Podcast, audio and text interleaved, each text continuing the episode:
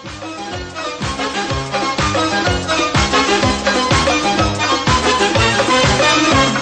قشنگ تر از پریا تنها تو کوچه نریا بچه های محل دزدن عشق منو میرزدن عشق منو میرزدن ای قشنگ تر از پریا تنها تو کوچه نریا بچه های محل دزدن عشق منو میرزدن عشق منو میرزدن Ehi, lascia entrare Ascanio. Ma perché? Perché?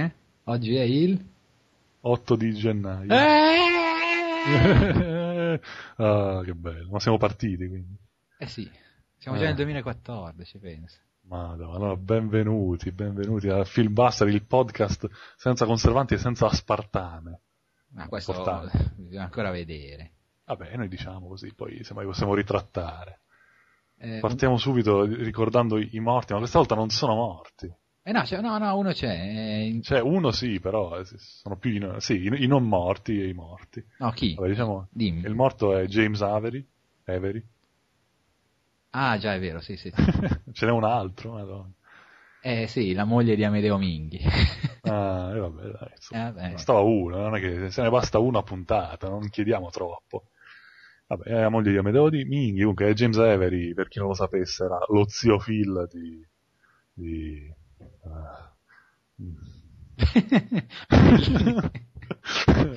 Come si intitolava?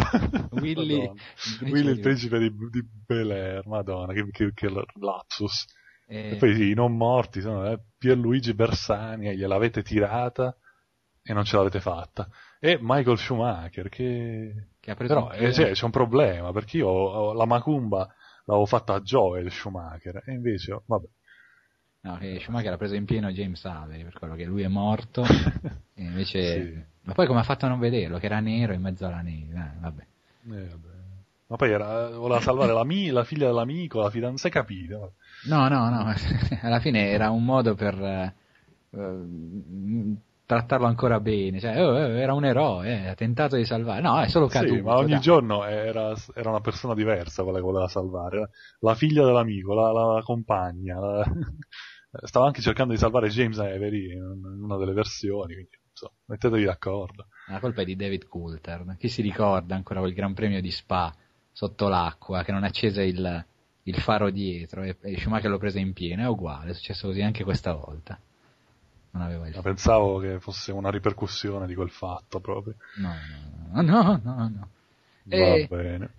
Che, cosa è successo? Che ti ha portato Babbo Natale? Niente. Come niente, qualcosa, un, un DVD, un, un Blu-ray oggi Ah, magari. oggi, ma dopo la Befana ormai, sì. Eh, comunque, allora. no, l'abbonamento notturno come ogni anno. che Eh. tristezza. Vabbè. E... no, vabbè, chi, chi ci sputa sopra? E, tra l'altro, siccome rinnovo sempre, mi ha regalato anche un paio di poster che Eh. arriveranno piegati malissimo dal postino. Arriveranno, io, io ringrazio, ringrazio. Nonostante Pulici scriva per notturno, io ringrazio. Poster Eh. postino, ricordiamo. Eh? I poster del postino, ricordiamo. Sì, sì, il postino, il postino suona sempre due volte. Eh. E sì, oggi mi è arrivato un Blu-ray, vabbè, spoiler, no? Eh beh, Di- poi lo diciamo allora. Eh, ah, ok, non lo dico. allora. È un segno, vedi, mi è arrivato oggi, quindi devo metterlo. Ma hai fatto in tempo a vederlo, quindi. Eh sì, sì, proprio giusto, giusto in tempo. No, ho preso anche un altro che non mi è ancora arrivato. Eh. E cosa Eh, si può quindi- dire? Eh no, anche questo forse è in classifica, Ah, ok. quindi non diciamo niente. Poi non è arrivato, quindi... Che- C'hai qualche notizia tu, qualche cosa, qualche regalo? eh, a me è arrivato mm, il cofanetto di... Ah, ecco, il cofanetto di Cassavetes che ve lo consiglio a todos lo mundo della Raro Video, quindi che, che ve lo dico a fare. Sono dentro praticamente mezza filmografia di Cassavetes, ci sono i migliori, eh, mancano, vabbè, magari Minnie e Moscovitz, Gloria e Asbans, però insomma sì, si possono comprare a parte. Eh, ottima, mo- molto ben curata, c'è dentro un bel libretto, tutte le edizioni sono, vabbè, DVD però, chi se ne frega.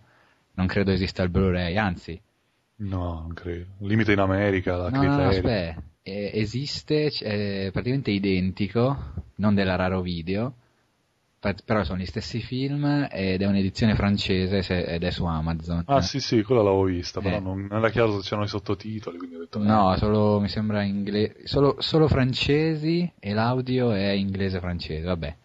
perché sennò converrebbe, perché costa una cacchiata e sembra anche bella ricca. Eh, infatti ero tentato, però vabbè, oh, si vedono bene comunque. Sono anche dentro eh, per ogni disco uno speciale di due critici, di un, di un, critico e uno storico del cinema che recensiscono il film. Non è che abbiano sempre molto da dire, sono un po' lì. Le riprese sono brutte, sono in un cinema povero e che si guardano addosso, nella solitudine, però vabbè è molto cassavetiano. E, e, poi vabbè il Blu-ray di Murray's Kingdom, ricordiamo l'anno scorso Wes Anderson vince, vinse come miglior regista dei Film Busters Awards, prima edizione. E, per colpa vostra, sì. Eh sì, è vero, se, è inutile che vi lamentate, cioè, noi, noi, voi, noi, vi, noi scegliamo, però alla fine siete voi che votate quello che abbiamo scelto, quindi cazzi vostri. Vabbè, per dovere di cronaca dico che nel... Ah no, no non ho detto cosa ho preso, quindi volevo dire che i contenuti speciali non ci sono, dovrò dirlo dopo. eh, no, vabbè. Non, notizie non, non, me ne ricordo, poi era uscita una bella dichiarazione di Terry Gilliam su Hollywood, se ne parlava oggi, ieri, non mi ricordo se è di ieri. Ieri, credo. Comunque ha detto peste e corna di Hollywood, di Spielberg, soprattutto Schindler's List, che metto tutti i film di Spielberg con cui se la poteva prendere diciamo non è proprio il, il peggio comunque vabbè. e niente però, le solite cose però se le dice Gilliam ecco magari uno che è un po' più credibile visto Ma... che da Hollywood si è sempre tenuto doverosamente lontano Ma noi siamo anche quando era dentro eh? siamo d'accordo Hollywood ha istupidito l'America e il mondo ma eh, Hollywood in generale, in, gen- in, generale no, è che vabbè sia una generalizzazione che non fa mai bene perché comunque Hollywood è anche altre cose. Eh, però è vero, è una parte di Hollywood, quella che fa i reboot, i remake, i, i cinecomic, eh, tutte queste cose qui, sì, la serializzazione, le, le, le, trame stupide, le sceneggiature assenti, è un po' sparare sulla Croce Rossa, eh. però gliel'hanno chiesto e lui giustamente ha risposto. E quindi da questo ci colleghiamo all'altra mezza notizia. Che? E gli spin-off di Star Wars, a quanto pare ah, sì, sono veri. Ho rimosso. Eh, sono veri. uno non ho capito bene se è già stato scritto da Lawrence Kasdan tempo fa, eh, regista di, del secondo, del secondo, secondo della vera trilogia, eh, del quinto, eh, ritorno, del, ritorno dell'attacco dell'impero colpisce ancora, stavo dicendo. L'attacco dell'impero che, che, che ritorna, le due torri. eh, e sarebbe uno spin-off su Boba Fett, che è il personaggio migliore tra quelli non principali. Però dico, ma c'era veramente la necessità? Eh, è già un personaggio aggiunto eh, contro la volontà di... poi si fanno pure uno spin-off. ma... poi è un personaggio che non ha mai detto nulla, quindi... Vabbè, nei reboot eh. No, ma neanche nei reboot, nei, nei, nei reboot, scusa, nella nuova trilogia, comunque è il figlio che non parla quasi mai, o proprio mai, perché comunque è una citazione. Quindi si vedrà, eh, cioè sarà un, una, una, sorta sarà di prequel tra quando lui cresce e, e diventa cacciatore d'Italia. No? Tra i due fotogrammi che si vedono in tutta la saga di Star Wars. Vabbè. Uh, eh sì, sì quindi sì. si sta istupidendo davvero. Ah, ecco, a proposito, Sky Arte sta facendo... Si sta istupidendo? Si, eh, sì, un po'.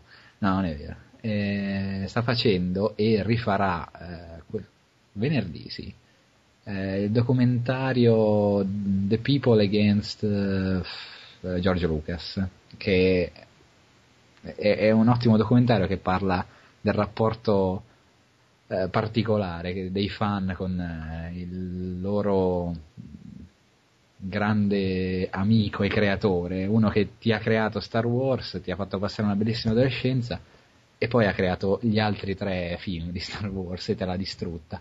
Però insomma eh, dà ampio spazio ad entrambe le campane, a chi dice che è un deficiente che ha rovinato tutto e a chi invece dice no vabbè oh, la nuova trilogia mica è male, siete voi che siete vecchi dentro, siete troppo abituati alla, nuova, alla, sì, alla nuova, ma che è quella vecchia, eccetera, eccetera. Addirittura chi dif- difende Jar Jar Binks. Vabbè, questo è un po' eccessivo. Comunque ve lo consiglio, quello. ottimo documentario. E... Sì, è un bastardo. Vabbè, oh, uh, dobbiamo rispondere alle domande? Sì, quelle che possiamo rispondere adesso, sì. Allora, andiamo in ordine. No, Ordine... perché fanno schifo queste domande. Sì, ragazzi, solo in tre, poi noi incoraggiamo. Solo- sempre i soliti, poi volenterosi. Ma... Sì, infatti, che, che domande di merda, ragazzi. Sforzatevi un po'. Aspetta, quasi Eh. morti, eh, mi sto in mente solo adesso. Chi? Eh, ha chiuso il canale Fratantoni. Volevo tenermela per dopo, ma è vero, sì, Fratantoni. Non è che l'ha chiusa, ha detto che per Sì, ora sì. si prende una pausa, come io Toby, che però ha ricominciato subito, quindi vabbè. Eh, sì, sì, molti hanno subito sugge- molti. Chi ne parla? Vabbè, uno nei commenti ha detto, vabbè, fai come io Toby per fare visite, probabilmente. Io che però eh, ci rimango male, cosa guardo? Non ha neanche chiuso con la top 10, non so neanche cosa gli è piaciuto quest'anno. Però devo, devo Io- dire che al di là della battuta, che è il suo miglior video, non perché chiude, ma è, stato veramente quello in cui si è espresso meglio ed è O stato... meno male, ecco. Sì. Sì, vabbè, ovvio. Però eh, piacevole, ha parlato con il cuore. e- eh, sì, non ha parlato di film, forse è quello. Quello, Eh, quello è il trucco. eh. Però mi è dispiaciuto. Sì, è una buona interpretazione. Detto lasciato tra, i, tra i migliori, migliori, migliori chiusure di un, di un canale di- dell'anno. sì, anche noi ci eh, sospenderemo per due settimane. Sì, eh, sì, comunque è molto toccante, anche perché un po' mi sentivo in colpa. perché una delle ragioni della pausa sono le critiche. E vabbè, io... eh, oh, però eh, lui ha detto, a me interessa avere almeno uno che mi ascolta. Eh, io sono qua, me li sono visti tutti i suoi video. Che vuoi di più? Sì, anch'io. Con le critiche si cresce. Eh, va bene, possiamo, possiamo andare? Sì. Eh, andiamo. Allora, la prima domanda di Gianni F. F. F-. Eh, vabbè, non la leggo tutta perché è lunga. Domande, se mi hai accennato. eh, la prima è su Stephen King, o Stephen King, o King Stephen. Eh, che ne pensate dei suoi lavori, di come sono stati realizzati al cinema e se c'è qualche libro che vi piacerebbe vedere trasposto? Mamma mia, ancora King. Ne avevamo parlato l'altra volta? No, Sì, della Torre Nera, vabbè. vabbè. Eh, che ne penso? Che quando ero piccolo mi piaceva, poi ho smesso di leggerlo, anche perché credo l'ultima cosa, no, l'ultima cosa è la Torre Nera, però quando ho letto Cell ho detto, ma perché? E, e quindi, tra l'altro Cell sembra proprio un film, un libro, a parte sgradevole in generale, comunque molto buttato lì, sembrava proprio una sceneggiatura, mi ricordo che quando lo leggevo dicevo, ma cacchio, sembra una sceneggiatura per un film.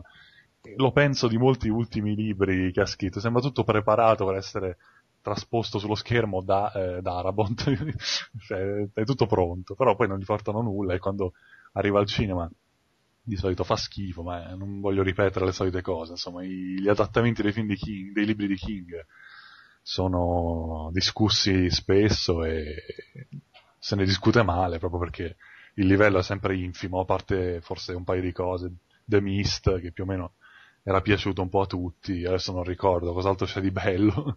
Eh, Misery non Eh, deve morire, molto Misery sì, è uno dei pochi belli, eh, Il Miglio Verde non era un disastro, eh, le, le ali della libertà, che vabbè, non era male neanche quello, io mi ricordo che comunque sempre da piccolo non mi era dispiaciuto Cuore in Atlantide, Mhm. che eh, per essere preso da un racconto non era neanche troppo sbrodolato, comunque parlo di, dell'infanzia, Christine più che altro perché c'è dietro chi c'è dietro, quindi era ben, ben realizzato e La zona morta di, eh, fatto da Cronenberg, un altro autore che è l'u- l'unica, diciamo, l'unico scivolone commerciale, ma poi non è di Cronenberg, perché comunque ha scelto un romanzo che è riuscito a rendere proprio, anche per questo è, un- è grande Cronenberg.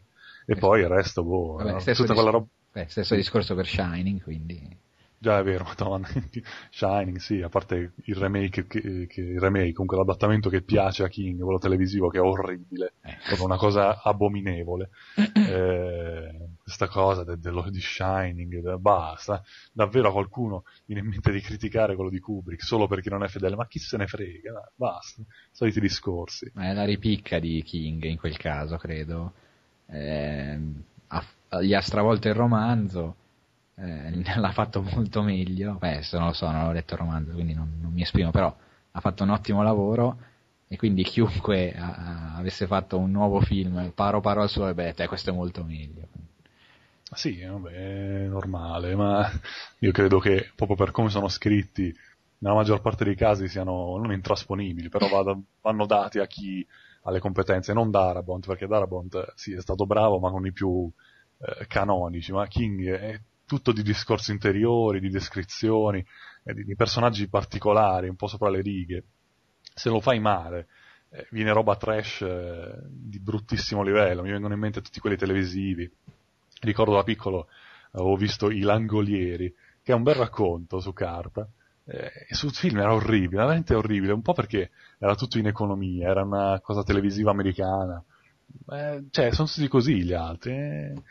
Secondo me si è un po' rovinato la carriera con gli adattamenti, perché si è impuntato, ci ha scommesso molto, voleva i registi che diceva lui, voleva i film come li diceva lui, e quindi boh, non esce nulla. Adesso stiamo aspettando, tra virgolette, questa torre nera, che è proprio King all'ennesima potenza, quindi anche qui bisogna vedere a chi lo dà in mano, chi lo dà in mano il romanzo, eh, non mi fraintendete. e quindi vedremo. Anche, anche, il remake di Carrie stiamo aspettando. Eh già, è vero, sì, un altro film. Sì, magari pensavo di recensirlo in anteprima. Sì. E, e per cui nelle prossime, no, settimane no, perché esce tra due settimane, ma magari entro il weekend potrei scrivere una recensione. Eh, sono un po', un po' oberato, ma ci proverò. E sì, quindi anche qui eh, torniamo al discorso Hollywood, è un altro remake. eh, vabbè, non so, vedremo com'è, io non ne so nulla. Ho letto qualcosina su Nocturno e ne parlano bene, dice che è ben trasportato nel, nell'ottica post 2000, ci voleva poco, eh, in realtà comunque vedremo. Vabbè. E chiudiamola qui con King, se no non ne usciamo più. Eh, Qualche libro che, scusa, ho saltato una parte della domanda, qualche libro che ci piacerebbe vedere trasposto? No. Eh, la seconda sul rapporto tra comics, manga e cinema. Pensate che sia un connubio riuscito o no? No. Ci sono cose che avete letto che vorreste vedere su schermo? Eh, no. eh, passiamo oltre. No, vabbè. Io non è che sono contrario al connubio e al rapporto cinema, manga, comics, è che quelli fatti finora fanno per la maggior parte schifo. Eh, io non sono contro i film di intrattenimento, se ne fanno uno che mi diverti, ben venga. A me piacerebbe eh, un bel adattamento, però ecco, più fumettoso, meno noir, meno nolaniano di, del lungo Halloween, di quella serie di numeri di Batman, che erano molto belli, molto cinematografici, perché hanno un taglio un po' più serio, ma non troppo. E poi, boh, non so, no, credo di no. Ci sono dei fumetti che mi sono piaciuti, ma non li porterei mai al cinema. Cioè, eh, uno come Mouse eh, sta bene su carta, è potentissimo su carta. Che senso avrebbe? Cioè, è un riraccontare la stessa storia. Ce ne sono alcune che magari potrebbero beneficiare della forza visiva del cinema, però eh, dovrebbero essere trattate nel modo giusto. Io non, non sono né pro né contro, non credo che il fumetto sia una forma meno nobile, credo che il cinecomic sia una forma meno nobile, anzi non sia una forma d'arte, perché nessuno l'ha resa tale, neanche Nolan, è intrattenimento che nella maggior parte dei casi non funziona, quindi, eh, finché non mi contraddicono io continuo a pensarla così. Ma soprattutto perché vengono fatti tipo catena di montaggio, uno dietro l'altro, sì. bisogna fare l'universo adesso, quindi un film per forza su ogni personaggio, anche eh, quelli che sinceramente non, non meriterebbero neanche eh, di essere nominati, di, bisogna per forza farne quanti? Un, due o tre all'anno, ogni tot mesi, così la gente rimane sempre sul pezzo, gli devi aggiungere un, un finale che si collega a quello dopo, a quello prima. Non, non, c'è più anima, li fanno così, tanto per, tanto la gente li va comunque a vedere, i soldi li intascano, sono sempre tantissimi eh, basta la scritta Marvel, e... perché ci sono anche altri che magari attingono da altri fumetti ma la gente non li va a vedere, solo perché sono Marvel vanno bene, poi sono bruttissimi e amen. E... Sì, un cane che si morde la coda perché tutti li criticano, però il, il, chi non ha letto i fumetti, spettatore medio, va a vederli perché vuole continuare la storia chi li ha letti vuole andarli a vedere per, dire quanto siano poco fedeli ai fumetti, quindi alla fine li, li, odiano tutti, ma hanno un mercato vastissimo e continuano a, ad andare avanti. Poi eh, prendono magari alcuni fumetti molto dark e li mm, rendono molto più light, eh, più c'è il personaggio di, divertente, la macchietta, e alla fine sc- lasciano delusi tutti, quelli che volevano essere la fedeltà al fumetto e quelli che invece magari insomma, volevano qualcosa di, di più serio, invece si trovano sempre il classico diversivo comico e robe lì. quanti erano scontenti di Iron Man perché era diventata una cazzata Disney? Eh, lo stanno facendo con tutti questo lavoro e quindi ricollegandoci a Star Wars finirà così. L'hanno già fatto ovviamente, c'era eh, Jar Jar Binks, però insomma quella è la via, stanno uccidendo Star Wars, eh, spoiler alert. Sì, se proprio devo, eh, ho un po' di speranza, ce l'ho per un film solo, ma perché è, è diretto da Edgar Wright ed è Ant-Man, ma spero che, che, lui riesca a fare il film che vuole, che ha sempre fatto, quindi qualcosa di divertente. Perché in quel caso, insomma, so a chi viene affidato, se mi garantisci, cioè, gli garantisci la libertà che, che merita un regista del genere, eh, io ci vado un po' più speranzoso, ma probabilmente andrò a vedere.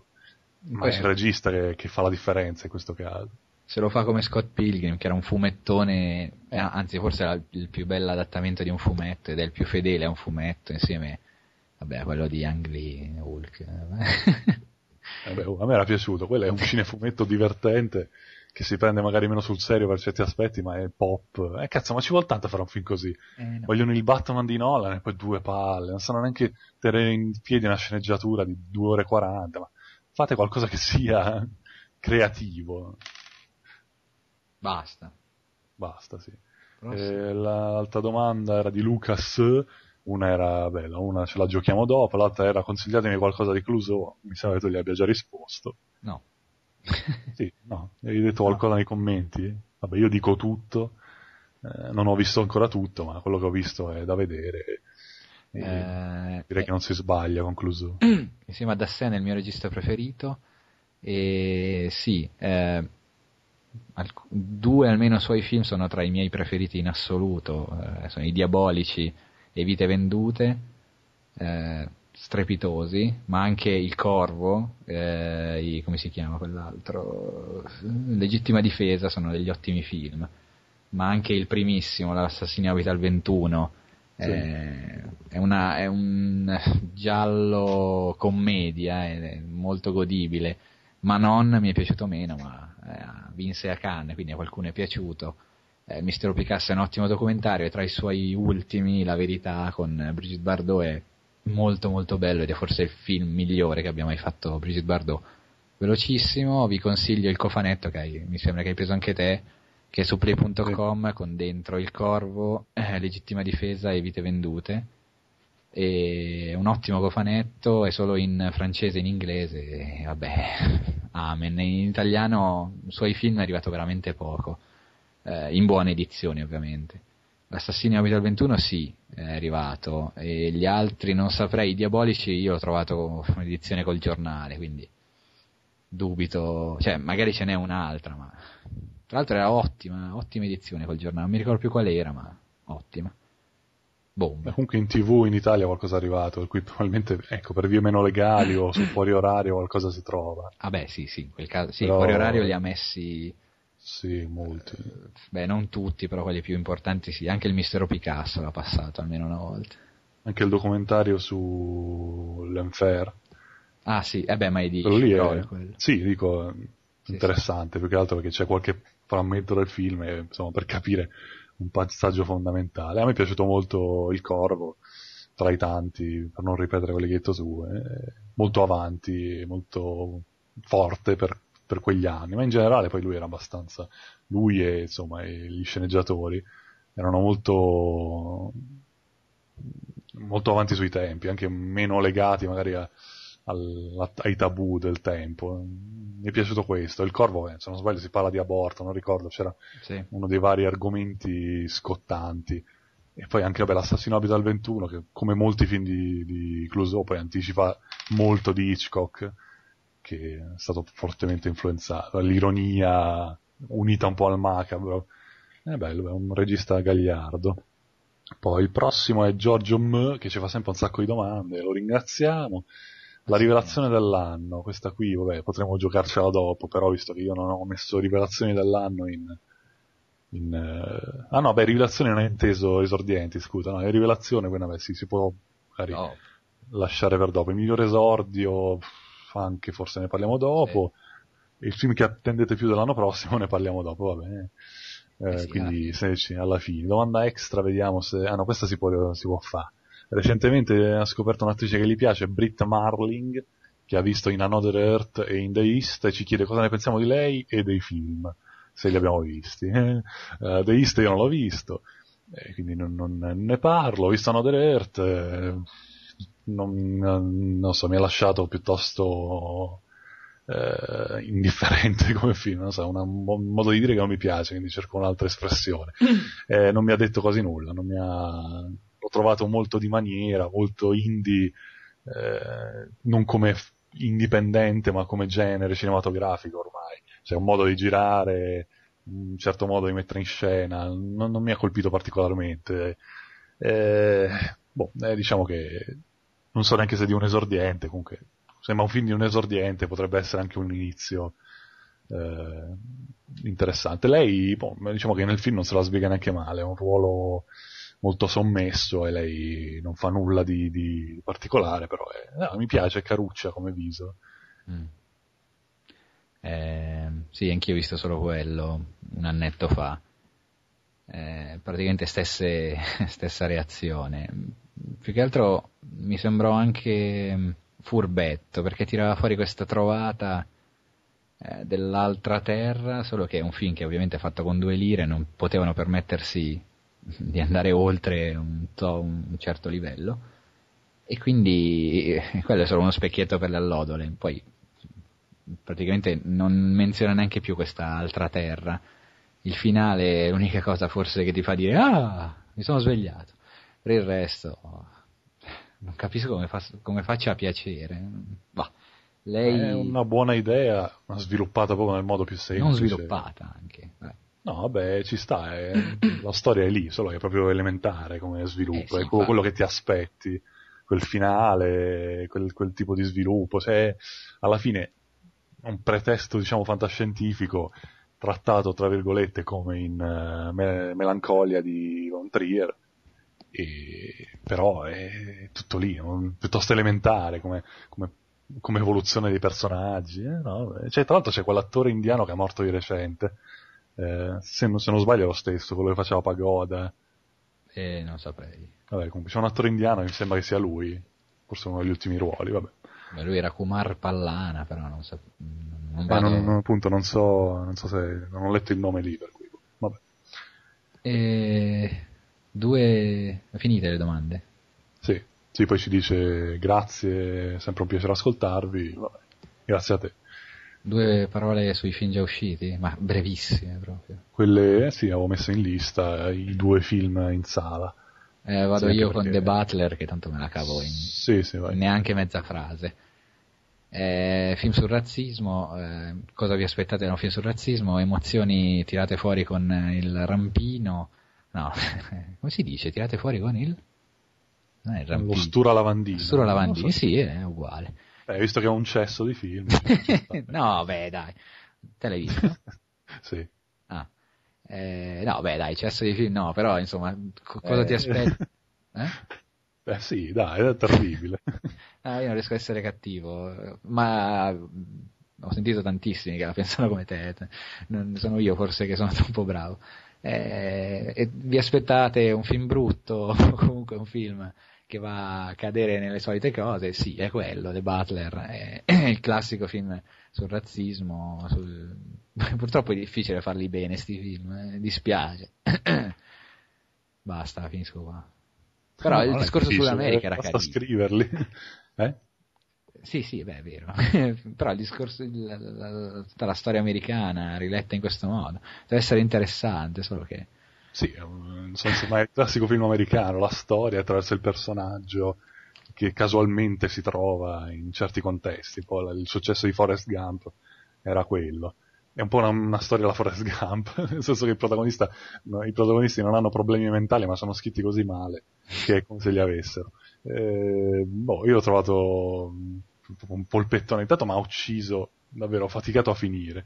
Eh, e poi è proprio il classico, una classica storia accomodante e allo stesso tempo quelle ricattatorie, cioè che ti mettono nella situazione in cui devi dire, eh vabbè, dai, sì, sì. perché in un paio di situazioni, ammetto, l'emozione c'è anche stata, ma non perché, è perché quel tipo di storia appunto ricattatoria che ti mette lì davanti a quella scena che è costruita un'ora prima, eh, terribile. La, la, reazione immediata è stata: ma perché Spike Lee eh, si indigna per Django Unchained e non per un film come questo, che per quanto mi riguarda è molto più offensivo ed è involontariamente caricaturale? Cioè, io da nero mi sarei sentito più offeso per un film così, perché è proprio quello che ti aspetti. Invece Django, cazzo, è un film di genere, divertente, che riesce anche a usare in modo intelligente la questione schiavismo. Qui è, c'è quell'inizio un po' più forte che dici quasi, eh, non mi dire che osano. Però anche lì è un osare un po' eh, che ti aspetti, ecco, quella violenza che c'è è, è classico. Poi il film scorre su dei binari prevedibilissimi e boh, non ce la facevo più alla fine. alla fine Io... Django è piaciuto ai neri, è solo a Spike Lee che non è piaciuto. Infatti io parlavo di lui, dico, sì, sì, sì. dal suo punto di vista, perché non si esprime su questo, perché non... non... Boh. Fratello, o come diceva T. Tweak, insomma, il nero in South Park. Eh, non possiamo capire. No, sì. quello diceva Kyle, eh, Stan alla fine, che capiva, non possiamo capire. Eh, sì. Va bene, va bene così. Sì, non, non voglio capire. No, però è un film che funziona da ottimo antipasto a 12, 12 Years a Slave, perché sì. dice, finalmente vedremo un bel film sullo schiavismo, spero. Insomma, sembra scontato. Niga. E poi, niga! Niga! Vabbè, solo per chi ha giocato GTA 5. Denigra negri. Denigra negri, sì. Eh, e poi il prossimo è American Hustle, che possiamo liquidare altrettanto in fretta, no vabbè, due parole. Il film evento dell'anno dopo The Wolf of Wall Street, è un film di cui si parlava tantissimo mesi prima che uscisse, attesissimo, soprattutto perché c'è un cast di attori che hanno i loro fan eh, consolidatissimi, tra cui appunto Jennifer Lawrence, eh, Christian Bale, eh, Jeremy Renner, Bradley Cooper, insomma, i, nuovi giovani, a parte Bale, quei volti nuovi del cinema hollywoodiano. Ehm, niente, ri, anche nella recensione sono stato stringato perché so, ultimamente ho meno voglia di scrivere quando il film mi colpisce meno. E questo era partito anche bene perché mi aveva catturato, mi aveva agganciato, come dice Marion Cotillard in Midnight in Paris. E, però, ecco, intanto credo sia proprio il classico film eh, che viene pompato per gli Oscar ed è scritto e girato per gli Oscar ed è eh, studiato con degli attori che andranno agli Oscar. Quindi ecco, mi sembra un prodotto preconfezionato per, per vincere o comunque per essere candidato. È, è ruffiano, ecco, è ruffiano fin dalle premesse eh, perché comunque anche se gli attori sono bravi, se devono esserci quelli a tutti i costi, se devono essere in mostra a tutti i costi, io non, non mi appassiono. E, è ben girato perché è uno del mestiere, David o. Russell, è un manierista più che altro, però eh, gira bene non lo puoi negare. Bene non vuol dire che sei un autore o un grande regista, sa, sa fare quello che deve fare. Scritto almeno all'inizio abbastanza bene perché scorre, va come un treno, almeno per la prima parte, e poi niente, quando vedi che è proprio il classico film di David. Russell, che ha fatto pochi film ma ha già un, un suo essere classico, cioè la, la, storia che anche con le premesse un po' più ciniche, con, con la base un po' più, più eh, eh, un po' meno accomodante rispetto per esempio al lato positivo, eh, poi va, va, va, a parare dove ti aspetti, va sulle battute didascaliche, su, sull'affresco sì cinico ma anche sì un po' sai un po' benevolo dell'America degli anni 70 che ripeto comunque è ben messa in scena benissimo, eh, i costumi, i gadget le, le, le, gli oggetti di scena per carità da questo punto di vista cura quasi maniacale però è un film, una vettura, detto una vetrina per gli attori, e per me sì, io almeno lo, lo, prendo in senso negativo. È una vetrina e basta, cioè un mettere in mostra certe cose, guarda come sono bravi gli attori, e però è come una performance sportiva, è come uno che fa, eh, non in partita, ma ti fa vedere che fa un calcio, belli, un calcio di rigore bellissimo, così preparato, e dici sì va bene, bello, ma chi se ne frega. E sono così impostati, così anche Bale, che rappresenta bene il film. Eh, arriva lì con la pancia, con quel make up che dice ah, che, che, bel lavoro che ha fatto. E però non è De Niro in uh, Toro Scatenato, anche se De Niro nel film c'è. È quella roba preparatissima che non puoi non dire, ah guarda che bravo, ha messo sui chili dopo che l'altra volta li aveva persi. Va bene, ma è tutto lì, è sport, non è arte, è, è, è fare, far vedere quanto ce l'hai lungo, ma non usarlo. e non so, non so spiegare, io credo siano film eh, lucidissimi, patinatissimi e come le palle di Natale appena le tocchi si rompono. E... Perfetto film natalizio. Che, dove le compri? eh, non so, quelle economiche. Infatti è un film eh, vuoto. Eh, sì, il succo è quello, ecco, una, una passerella per gli attori che cammineranno dritti verso gli Oscar e, e, il film, per quanto mi riguarda, è già bello e dimenticato, anche se boh, qualcuno ha detto che non delude le aspettative, quindi andatelo a vedere se è ancora in giro.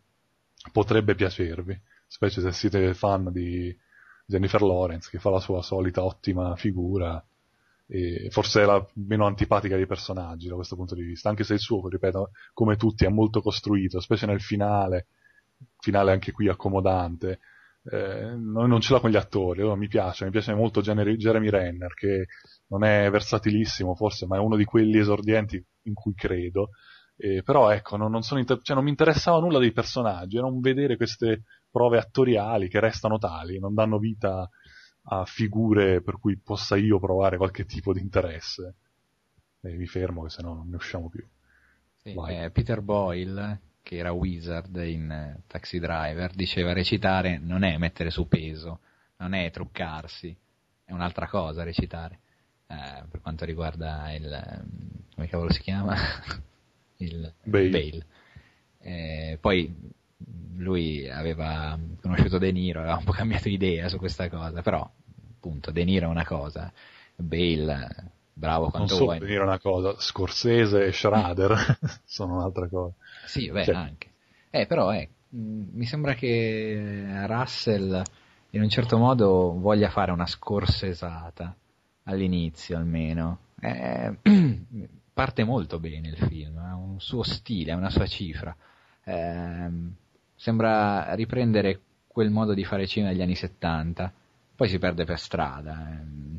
Sì, hai ragione te nel dire che è molto bello da fuori ma un po' vuoto dentro. Eh, vetrina, sì, avevo detto vetrina, uno showcase non solo per gli attori, che candidati tutti, candidati, poi sono sempre i soliti che usa. Eh, e, quest'anno agli Oscar, ma anche con gli altri film. Bale, eh, sì, Bale vinse per The, The, The Fighter, eh, la Lawrence vinse per l'ultimo. Quest'anno non so se saranno candidati entrambi, magari li lasciano fuori, però ci sono anche altri, almeno altri tre attori che potrebbero finire dentro. ehm, showcase anche per la regia, per la fotografia, per i costumi, è tutto bello, è tutto fatto bene. E appunto fuori, poi dentro magari è un po' meno bello.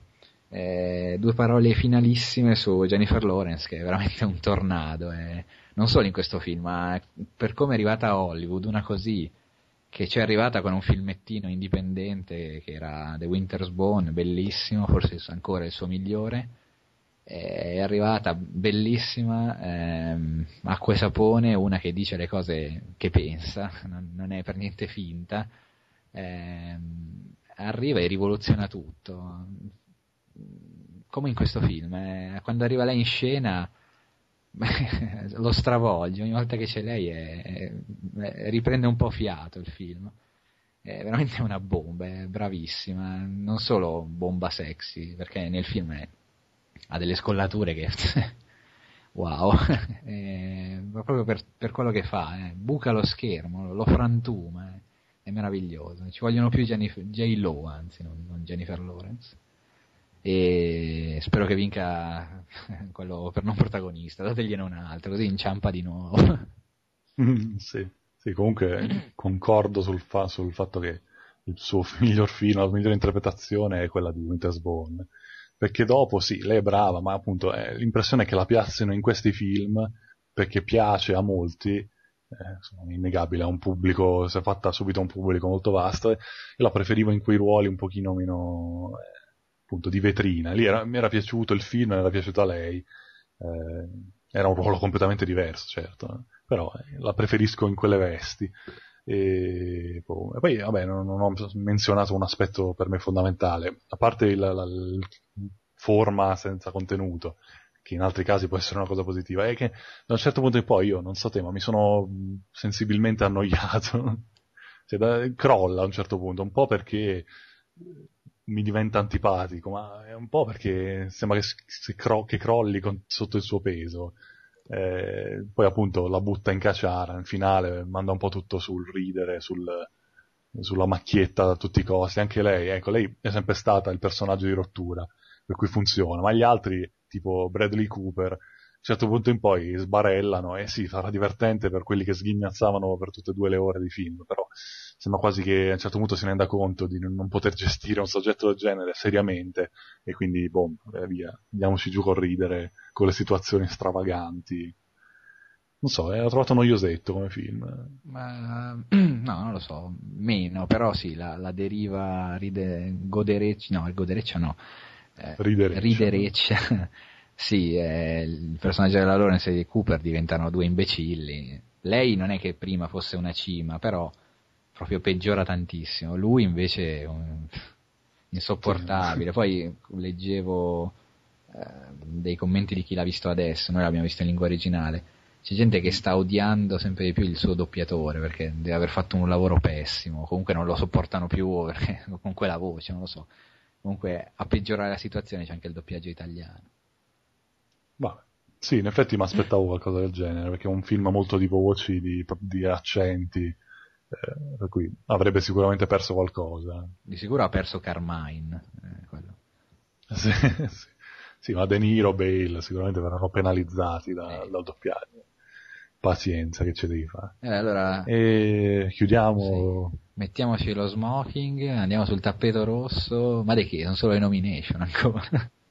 Vabbè, per noi sono i. Sono le, sì, no, non ne leggiamo uno, però per noi sono, le, Eh, sono definitive. Eleggiamo uno personale, ma è una roba minore, Sì. nostra, così. E allora... Nel senso, poi la top 10 è la nostra, loro da questa fanno, però noi Esatto. diciamo, abbiamo già deciso quali sono i migliori per noi. E Esatto! quindi ci avviamo subito verso... Eh? Eh, senti, ti, ti cedevo la parola. Ah no, aspetta, mi ero segnato di fare una premessa. Ehm, vabbè, parliamo un po' prima dell'anno in generale o andiamo Sì, subito con le classifiche? allora. Eh, benvenuti alle nomination, qui sono, sono le 5 di mattina a Los Angeles, dobbiamo farlo Eh. come quelli veri. Ehm, Vabbè, allora ci vuole la bonazza a fianco, che è sta storia? c'è, c'è, che non parla, come tutte le bonazze, quindi No. voi- no- noi la vediamo e voi non la vedete, mi dispiace. Avete avuto il podcast e mo, mo ve lo tenete.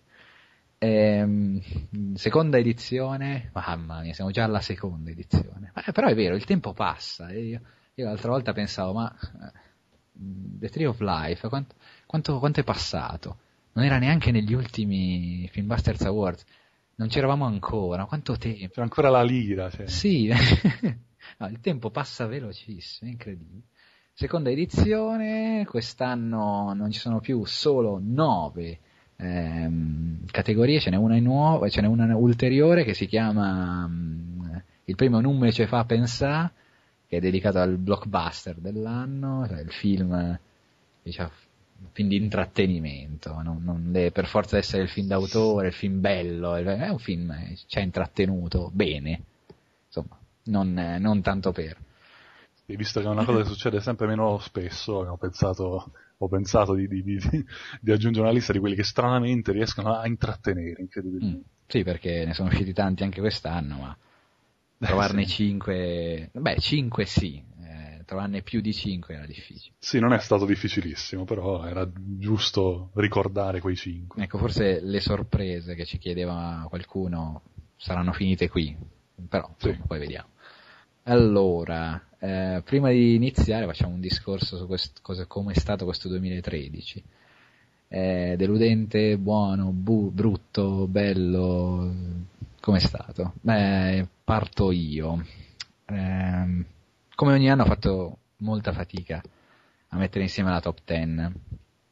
Prima di tutto perché, come ti dicevo prima, io arrivo a 3. È una cosa che faccio, non so, eh, sono- ho iniziato tanti anni fa con 3 e sono andato avanti sempre con 3. Quest'anno ho avuto molta più difficoltà non solo perché appunto ne devo trovare altri 7, ma perché non, non lo definirei un anno deludente. Eh, perché un anno non può essere deludente, sono dei film deludenti, sono dei film buoni, però insomma mm, non si riesce a, a definire un anno deludente in tutto, eh, come, come si fa? Eh, però devo dire che molti film, anche quelli che alla fine mi sono piaciuti, nessuno o al massimo due, tre, ecco di nuovo i soliti tre, mi hanno fatto dire ah bah questo proprio mi è piaciuto, vado a comprarmi il Blu-ray appena esce, vado a comprarmi questo, eh. pochi, alla fine anche rileggendo, visto che abbiamo uh, fatto questa, questo dizionario del 2013, mi sono riletto tante recensioni anche per vedere cosa ne pensavo, per rinfrescarmi la memoria e ogni volta trovavo qualcosa che non mi andava bene, qualcosa che sì il film mi è piaciuto ma, tutti questi ma eh, quindi... Sei un rompipalle. Sì, sì, no, è vero, è vero. Poi quest'anno ecco, è stato un anno strano, è stato un periodo in cui mi sono anche un po' rotto le palle. eh, non di, di, scrivere, non di, di, del blog, del podcast e, e podcast. Il Bobcat. Eccetera, ma, ma proprio di guardare film, sia nuovi che vecchi, non so forse è questa, tutti questi gruppi su Facebook, queste con discussioni continue sul cinema, non so, mi hanno rotto le palle. È durato un po', eh. Non voglio puntare il dito contro nessuno, né fare nomi. Tutti quei maggiori e minori mi hanno rotto le palle. E, non so, ho passato questo, questo un periodo in cui, un periodo di depressione per il cinema, ecco eh, quindi boh, avrà influito anche sul mio giudizio finale dell'anno e sul giudizio di molti film. Eh, però sì, alla fine tanta bella roba, tante, tante belle sorprese, un po' di delusioni, film brutti come al solito, sì, qualcuno, però eh, noi non li vediamo quelli brutti, cioè alla fine sappiamo quelli che sono brutti, quindi è difficile. Sì, qualcuno ci capita tra i piedi, sì. ma non è che ce l'andiamo a cercare. Cioè, quando noi diremo i nostri cinque, eccetera, peggiori, eh, non ci sarà, che ne so, la, la commedia pessima italiana, e eh, certo, non l'abbiamo vista. Mm-hmm. Ovvio che è peggio magari di film che abbiamo messo, però. E tra le cose positive metto anche Francesco Alò. lo voglio mettere, mi sta simpatico, l'ho conosciuto, ho approfondito quest'anno, non personalmente e, però è uno di quei critici che non se la tirano, che, che parlano con ancora tantissima passione dopo anni che guardano film, dopo un anno in cui si è visto di tutto, perché deve recensire tutto per, per, lavoro, e ancora parla con tantissima passione anche di cose che alla fine non gli sono piaciute, però ci mette tanta, tanta voglia, e ti fa venire voglia alla fine a te di vederli. E boh, un anno, un anno interlocutorio, non deludente, ma così. Vai. Eh. Ma per me è un, un, anno della Madonna, sarà che considero anche qualcosa visto al, ai festival e no, in generale mi sembra un anno all'altezza dello scorso, che non era per niente male, anzi. E, un sacco di ottime cose, diciamo che ecco, sorprese poche perché a parte quelle appunto viste al festival ma anche in quei casi sono, siamo andati, sono andato a vedere cose che cercavo in qualche modo. Uh, quindi è andato più o meno tutto come previsto, quindi anche quella domanda che ci facevano sulle sorprese, credo che quando risponderò meglio dopo, anzi rispondiamo adesso magari, eh, non, direi che non ce ne sono state di, di rivelazioni, perché uh, sì, qualche film carino, nulla che è finito in classifica mi pare, però è, è andato come me l'aspettavo, ecco, ce ne sono due forse che non seguivo da prima, ma a grandi linee è andato come previsto, è andato molto bene. Eh, diciamo che la top 10 è stata una cosa semplice, a parte le solite difficoltà di eh, mm. Togliere qualcuno, mettere qualcos'altro. Sono ancora adesso in difficoltà perché, come dicevo, fuori onda. Eh, per alcune categorie boh, ci sto praticamente ancora pensando, ho i nomi, ma è sempre difficile, è brutto togliere qualcosa. E quindi no, non direi che per me è un anno pienamente soddisfacente, pieno di, di conferme. E quindi niente, sono contento, sono contento, sì. Va bene. Allora partiamo. Poi, aspetta, allora diciamo, eh, eh, diciamo adesso quelli che ci siamo persi, così ci leviamo dal peso. Ah, quelli che non siamo riusciti a vedere. Eh, se ne hai, io volevo giusto precisare un paio di titoli. Sì. No, volevo intanto dire, eh, vabbè, vai tu, vai. Sì, tanto ce li ho scritti qua velocemente. Non, magari non film per cui proprio non ci ho, ci ho, perso il sonno perché non sono riusciti a vederli, ma un paio sì. Eh, però alla fin fine, ma sì, li recupererò durante l'anno. Ah, mi dispiace solo che magari per un attore o per qualcosa non sono riuscito a metterli in classifica. Eh, allora, la prima neve eh, di Segre, se non mi ricordo male, eh, sì. mi era piaciuto tantissimo, io sono lì, eh, suo primo o secondo film, eh, questo doveva essere la sua conferma e appunto lo aspettavamo al varco. Non ne hanno parlato benissimo, però mi dispiace non averlo visto.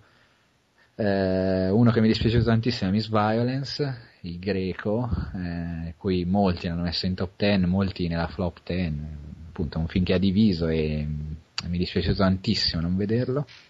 L'arte della felicità, un altro italiano, un cartone, eh, non che avessi grandi aspettative, però poteva essere il, l'Ernest Celestin di quest'anno e mi dispiace di non averlo visto. Poi in solitario, francese, principalmente solo perché è francese, perché riescono sempre a tirar fuori il coniglio dal cilindro, chissà anche con questo. Alla ricerca di Jane, che è una cazzata, però Jane Austen, è, è su Jane Austen, eh, c'è Kerry Russell, me ne sarei innamorato, eh, mi dispiace. Eh, e poi il tocco del peccato, credo che sia finito anche nel tue dimentica- sì. no, dimenticanza, impossibilitazione, si dice, vabbè, mancanze e Still Life di Pasolini, anche qui più che altro per l'attore, non so se magari era un film proprio da top 10, nessuno l'ha messo, quindi, però.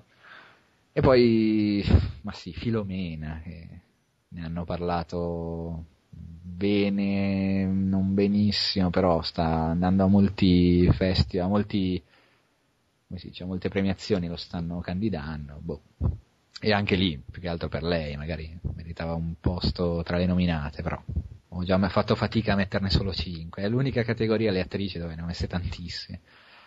E vai tema. Anche l'Aula de Oro che ha messo proprio ah, sì, Alò, quello magari Sì, lui ne ha fatto una propaganda spudorata quel film quando l'ha visto. Vabbè. Va. Eh sì, io no, diciamo che ne, ne, ho poche di, alla fine, bene o male, quello che mi mancava l'ho recuperato proprio al photo finish, uno di purtroppo persi è eh, A Touch of Sin di Zanché che vabbè, è uscito ma è uscito in tre sale, quindi era impossibile vederlo, è stato poss- impossibile vederlo anche per altre vie perché purtroppo non, ancora non circola. Eh, poi sempre uscito al cinema anche questo per le stesse ragioni eh, Re di eh, oddio, eh, Giovanni Columbo che è un altro film sardo. Ho visto molti film sardi tranne questo purtroppo. Eh, ci, ci, tenevo particolarmente perché hanno parlato molto bene. Non so in quante sale sia uscito comunque molto poche era prevedibile. Una, una messa in scena credo della la passione di Cristo in sardo, qualcosa che alla lontana mi fa pensare a Cesare deve morire dei, dei Taviani, con le dovute differenze.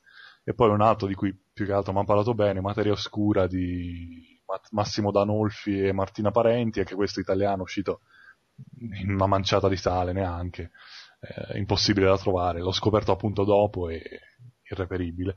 Eh, e poi tre film. Anche che, l'arbitro diciamo... è sardo, eh, ricordo.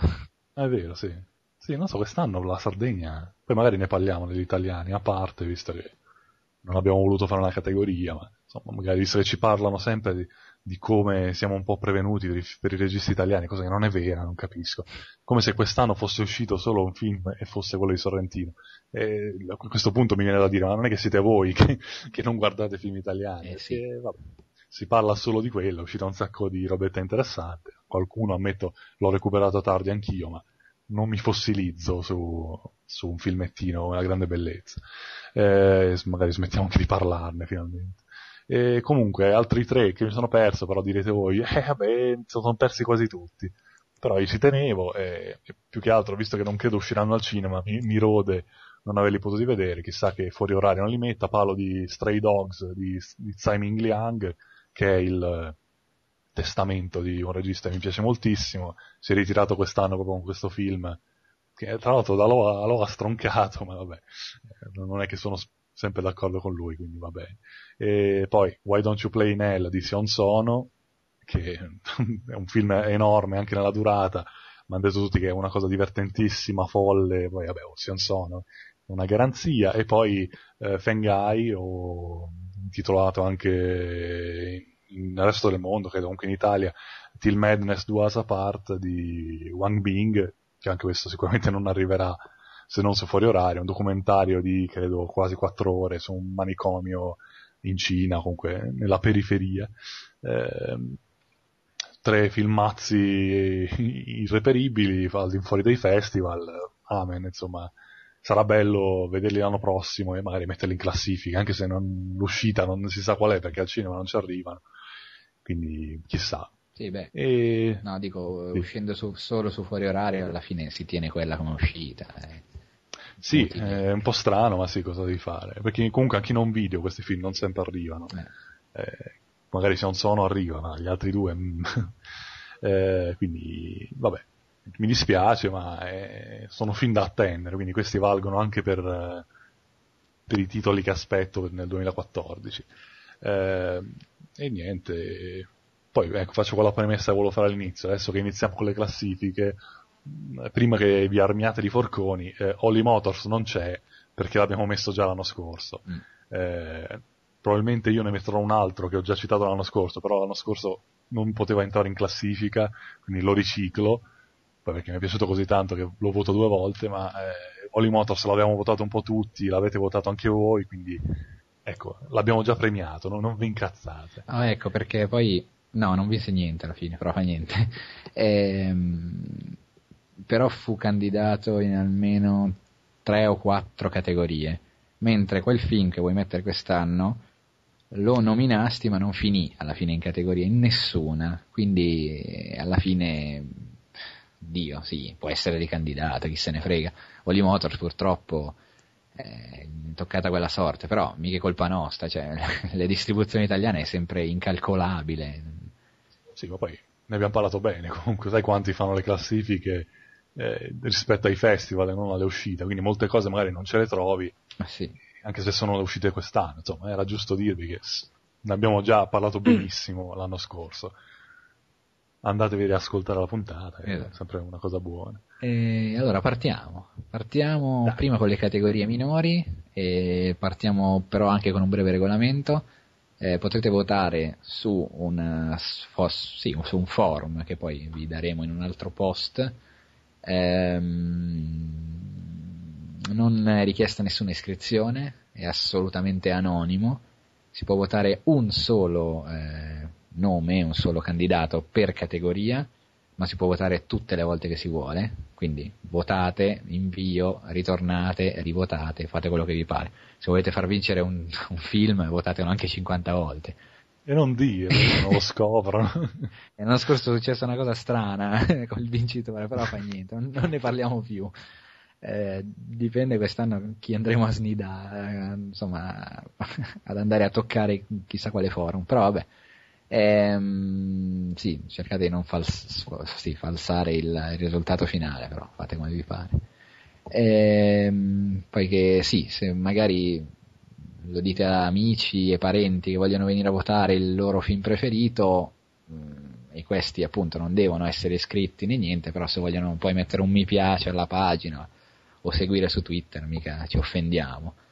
Eh, eh, sì, essenzialmente sono film usciti nel 2013, salvo rari casi come l'anno scorso in cui eh, il film era comunque molto reperibile, ecco, in, in alcuni modi. Eh, però insomma abbiamo tentato in tutti i modi di non metterli. Qualcuno è finito dentro, amen. Eh, il, sondaggio durerà due settimane, torno al 21, faremo una nuova puntata e diremo chi ha vinto. Bene, eh, prima però ascoltate la puntata, ecco, ve lo dico in puntata che non ha senso, però insomma, ascoltatela, poi andate a votare. Allora, animazione. L'anno scorso vinse Brave, vinse purtroppo Brave, eh, un anno che non fu proprio il massimo, erano candidati pirati da strapazzo, no, com'era? Pirati. Sì, pirati, briganti da strapazzo. Pirati Briganti da Strapazzo, che era molto divertente, era candidato quel bellissimo film del figlio di Miyazaki, La collina dei papaveri, purtroppo c'erano dentro i due Pixar, Brave e um, Ralph Spaccatutto, che insomma non erano un granché, ma erano anche quelli più visti, quindi ecco, non è che siete obbligati a votare tutte le categorie, potete votarne una, potete votarne 9 su 10, saltate quello che non vi va, o quello che non avete visto, ecco. Eh, quest'anno non è che sia stato un altro anno della Madonna per la Pixar e eh, per l'animazione in generale. Ne abbiamo messi 5 eh, che rappresentano un po' le varie facce dell'animazione. Io avrei voluto mettere Ernesto e Celestine perché è rimasto fuori l'anno scorso, è stata una purtroppo no? non per colpa nostra, eh, uscì forse una settimana prima di Natale, di, della fine dell'anno e non fu reperibile fino all'uscita in DVD, quindi dispiace. Avrebbe stravinto l'anno scorso, avrebbe stravinto forse quest'anno, però fa niente. Quest'anno, candidati, 5. Allora, tu, li dico io, tu cosa hai visto? Quanti ne hai visti? Io ho visto, eh, mi sono reso conto tra l'altro in questi giorni che Frankenweenie è del 2014. Io l'avevo escluso completamente. Eh sì, scusa, 2013. Sì, eh, l'avevo... l'avevo escluso, infatti non contavo quello. Invece ho visto quello e poi ho visto Wolf Children. Ok eh, non ho visto gli altri perché ho recuperato quello che mi interessava. Sì, eh, dico, ammetto che non mi interessava né Frozen né cioè, insomma, gli altri d'animazione, non, cioè, non, non mi avevano incoraggiato troppo. Anche perché non è stato un anno, ripeto, Esatto, anche la Pixar eh, diciamo, sono stati un po' così. Ecco, allora alla fine abbiamo messo eh, Frankenweenie, appunto appena detto, che è della Disney, ma è principalmente di Tim Burton, eh, a me non convinse molto, se vi ricordate, ma convinse te e quell'altro. Ma non è che no, non mi ricordo, però solo che tecnicamente era interessante, comunque era ben realizzato come film. Mi sembra non mi piacque particolarmente. Beh, più di me. Infatti, anche metterlo eh, in questi casi, eh, avendo visto solo due film d'animazione, non è che li metto perché li voglio premiare, è che ho visto solo quelli. No, ma ecco, era una faccio, premessa. Faccio il discorso generale.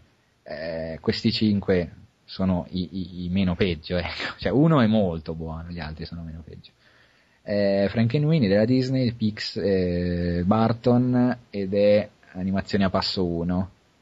Eh, Bianco e Nero è un film, è, una, è, un remake, è un ripescaggio di un suo ex lavoro.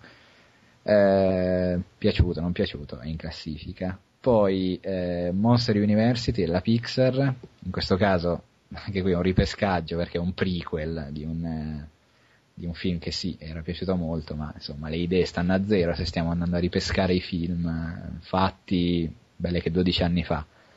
Il film non è un granché come prodotto Pixar, come prodotto d'animazione di divertimento, invece sì, molto buono, ci si diverte, ben fatto, però insomma. Poi Epic della Blue Sky, quella di l'era glaciale e di Rio. È un film buono, è l'unico in 3D di questi qua che mettiamo. È un film buono, eh, purtroppo cade nel diversivo comico, è rappresentato da due lumache fastidiosissime, di un doppiaggio italiano terrificante. Eh, buono, ben fatto, forse un po' troppo lungo, ha delle battaglie di epica appunto dal titolo molto divertenti, molto coreografate bene, a un livello di dettagli ottimo, però gli manca, non so, gli manca qualcosa per eh, fare la cosiddetta lira, non, eh, non so. Eh, rimane il fratello, anzi il cugino sfigatissimo dei, degli studios americani, perché c'è la Pixar, c'è la Disney, c'è la DreamWorks addirittura davanti e poi c'è Blue Sky che non riesce proprio a fare qualcosa di decente, però Epic è già un buon passo in avanti. Poi Frozen, che è il penultimo uscito quest'anno perché poi è uscito a Natale Piovono Polpette 2. Eh, Frozen, anche qui, questo è della Disney, eh, che cavalca le, le, fiabe delle principesse. mm, graficamente e visivamente è bellissimo, soprattutto le, le, principesse, ogni volta ci si innamora di loro, io mi ero innamorato perso di Rapunzel, quest'anno di Elsa e di Anna, eh, che è regina, Mm, sì, bellissimo da vedere, però insomma è... purtroppo c'è quel... quella, ca... quella cacata di Olaf doppiato da Brignano che eh, abbassa proprio il livello del film a, a livello infantile. Non... è un po' sciocchino alla fine. Eh, e poi, oddio, la solita favola che ha rotto le balle. Niente innovazione, niente coraggio nel, nelle trame. Insomma, è un po' deludente, però eh, ha sbancato i botteghini, sta piacendo tantissimo. E poi Wolf Children di Mamoru Osada? No. Sì. sì. Eh, che non è per niente affiliato al studio Ghibli o altri, è proprio un privato e ha fatto ancora una volta l'Asia ha portato in Italia purtroppo per un solo giorno per problemi di distribuzione italiana sono degli imbecilli e... però comunque per l'ennesimo anno l'Asia ha portato in Italia il film d'animazione dell'anno bellissimo eh, una storia come al solito vicina alle tematiche più volte trattate da, da Miyazaki e altri eh, sulla natura, sulla famiglia, sul vai, volersi bene, eccetera. Eh, trama originale, eh, una regia strepitosa, sono quei passaggi, ecco, è tutto fatto a mano, ecco. Abbiamo detto tre film in computer grafica, uno in stop motion, questo è ancora disegnato a mano. Eh, sono alcuni passaggi credo fatti col computer, quando c'è la soggettiva dei cani che, che corrono in mezzo sì, dei lupi. Sicuramente troppo diverso Eh. lo stile. Da... Però lì è bellissimo, è il film più emozionante di questi, eh, tocca veramente il cuore in alcuni passaggi, eh, anche qui il livello di dettaglio è spaventoso e questo è fatto a mano, ripeto, e niente, veramente il più bello dell'anno, molti lo mettono, molti, uno. Ecco, l'ha messo nella, nella top eh, definitiva, la top generale ed è veramente molto molto bello. Tu ne sei, sei d'accordo? Sì, eh, beh sì, l'ho messo anche per quello, oltre per il fatto che è il secondo che ho visto. Eh, sì, diciamo che da un lato si vede che non è, non- non è un film dello studio Ghibli, perché comunque la qualità è alta, ma non so, anche nel tipo di disegno, in alcune scelte stilistiche, insomma, si vede la differenza, il tocco diverso. Eh, forse non mi hanno fatto impazzire, i- non mi ha fatto impazzire il look dei, dei, dei, dei lupacchiotti. Eh, disegno molto così, un po' più barocco, un po' più semplice. Eh, per il resto è sì, un livello altissimo di, di artigianato. E, non so, sarà una cosa che sbagliata, però già questo aspetto secondo me lo eleva sopra all'animazione digitale. Sì. Eh, più che altro perché quella digitale non compensa, cioè non- sì, sono molto ben fatti alcuni, ma non mi colpisce allo stesso modo, mentre in un film eh, in live action, diciamo, la, la differenza tra reale e buon effetto speciale mi colpisce meno, mi, cioè, mi interessa meno, qui eh, non so, sarà un- una forma di arretratezza, ma ehm, ecco, mi, mi emoziona sempre un po' di più l- l- l'impegno che c'è dietro. Eh, sì, comunque molto bello, una storia di, di, di volemo se bene, però non, non infastidisce più di tanto, eh, è bello anche il passaggio alla campagna, questa mamma eh, che deve gestire delle cose che nessun'altra mamma deve gestire, è divertente anche perché ci sono dei bei momenti spassosi, Eh, poi regge bene, sono due ore piene ma non, non arranca, un bel pezzo di, di cinema d'animazione, sì. Ecco, eh, non vorrei spezzare un'arancia eh, a favore di quelli della computer grafica, anch'io forse appunto erroneamente la penso come te, eh, che quelli d'animazione ancora a mano siano migliori. Eh, però ci ho pensato mentre guardavo Epic, eh, ci sono alcuni pezzi della foresta, che è quasi ambientato tutto nella foresta, che guardi que- negli angoli dove magari qualcuno non guarda mai e ci sono fili e fili e fili d'erba. Ok, li fai col computer, ma li devi fare. E ce ne metti a farli, è è un lavorone anche lì. Ovvio, col computer è più facile, a mano è più difficile. Però, eh, ecco, spezzo questa piccola arancina a favore dei, dei computeromani. Eh, prossima categoria, vai te per primo ed è i, eccoli qua, i blockbuster. Blockbuster, che facciamo? Andiamo uno a testa di film, diciamo i nostri... Fai, come- ma fai te, fai 5, poi vado io 5, facciamo sempre così, Madonna, mi metti in difficoltà allora. Io non ho usato degli ordini particolari, in alcune categorie magari c'è un perché, diciamo che in generale No, io nessun ordine. sì, ho- ma tutti quelli che fanno le classifiche lo precisano che non c'è un ordine, è difficile. È come scegliere tra i figli, quindi sono i migliori per me e, Sì, e sì. via. Eh, volevo mettere eh, Gravity perché eh, ho sempre detto non lo considero tra i migliori film dell'anno ma tra i migliori d'animazione però l'ho tenuto fuori perché lo, lo considero un po' a metà eh, tra, due, tra, le due categorie quindi così ho spoilerato già che non lo metterò tra i top 10 ma va attaccato E vabbè. E quindi ok in disordine rigorosamente in disordine eh, vado anche se chi mi legge, e questo lo dico adesso, guarda per tutti, chi legge le mie recensioni, le nostre, sente il podcast, secondo me più o meno potrà aspettarsi certe mie scelte. Comunque, eh, il primo che dico è The Conjuring di James Wan, ne avevamo parlato già molto bene eh, nel periodo di Locarno, quando l'abbiamo visto, tra l'altro era un'anteprima stranissima di una settimana, Sì. e, è diciamo il, il testamento horror di James Wan, testamento, diciamo è l'addio all'horror. Eh, ah no, è vero che poi è uscito, Sì, Insidious è 2. uscito Insidious 2, è vero, vabbè. Diciamo che è questo. no, Insidious 2, nulla contro, ma questo è superiore.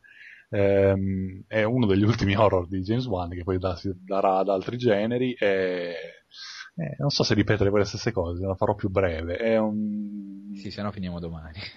Sì, siamo già oltre l'ora, quindi dovremmo fare una cosa rapida.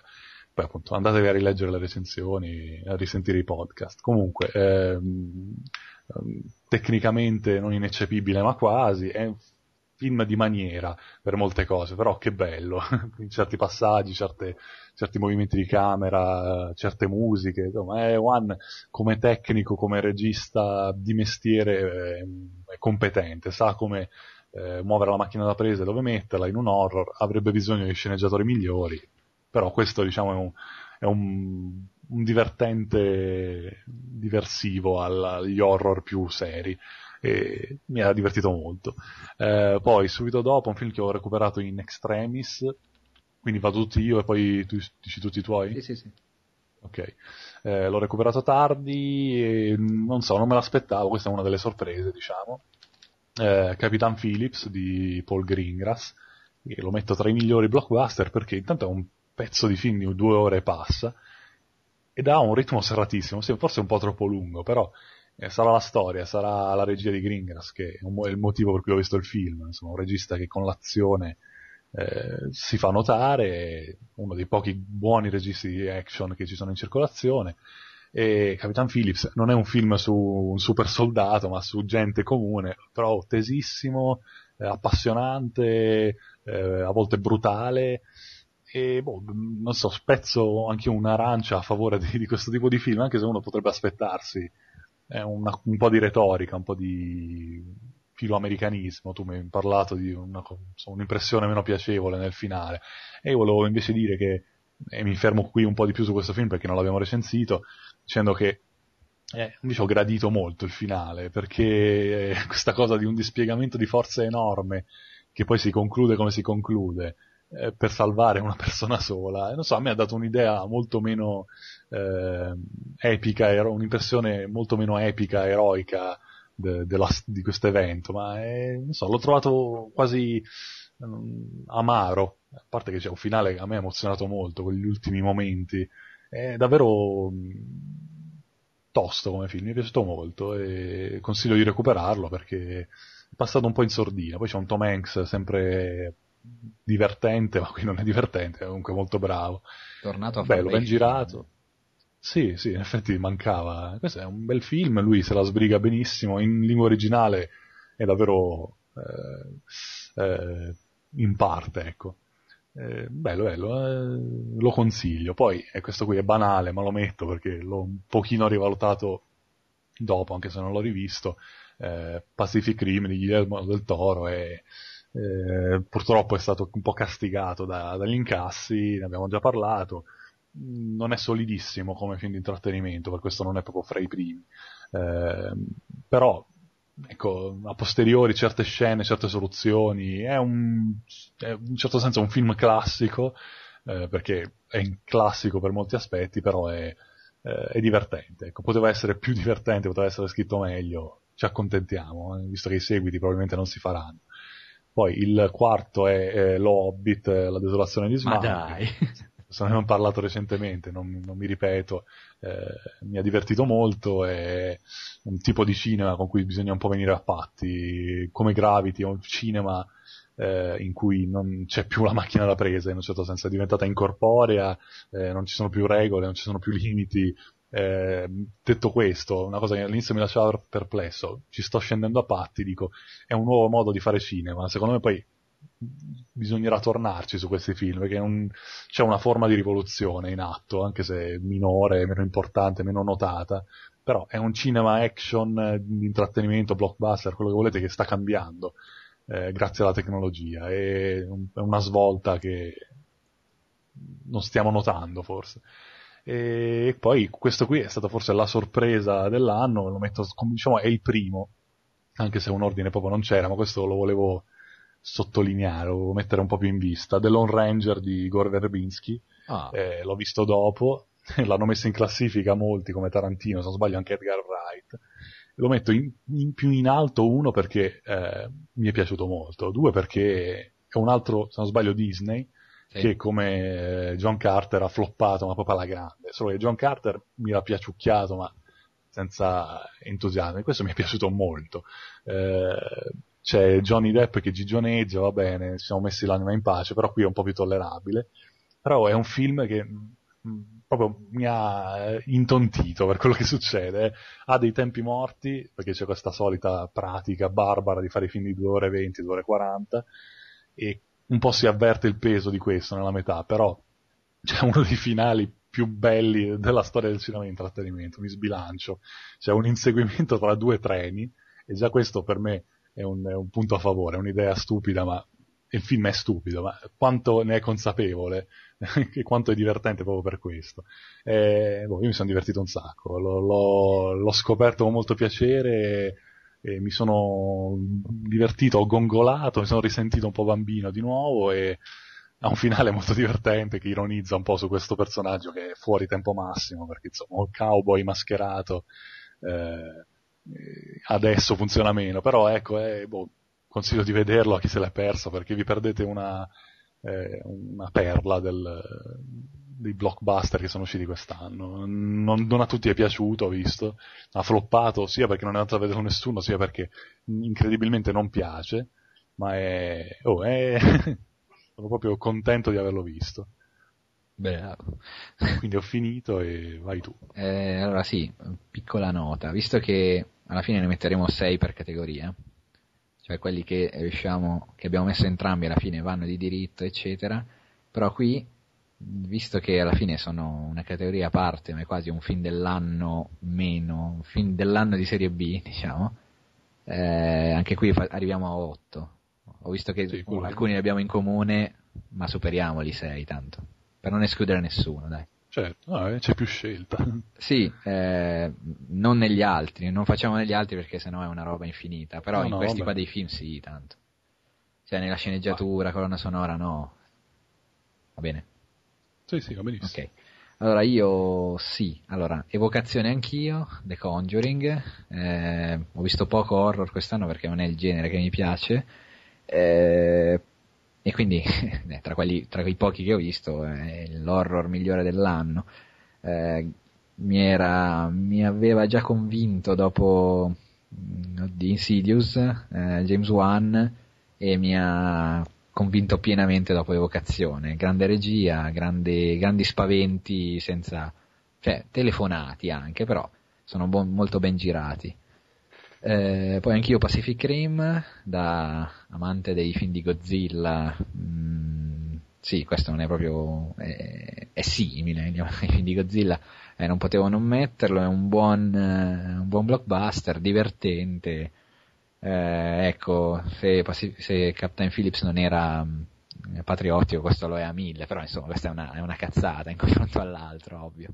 E, insomma, ci si diverte è bello da vedere, il solito problema di questi film è che girati, eh, girati per modo di dire, eh, al buio, la pioggia, non riesce a capire un cazzo di quello che succede, però vabbè, continuate a farli così che vi devo dire.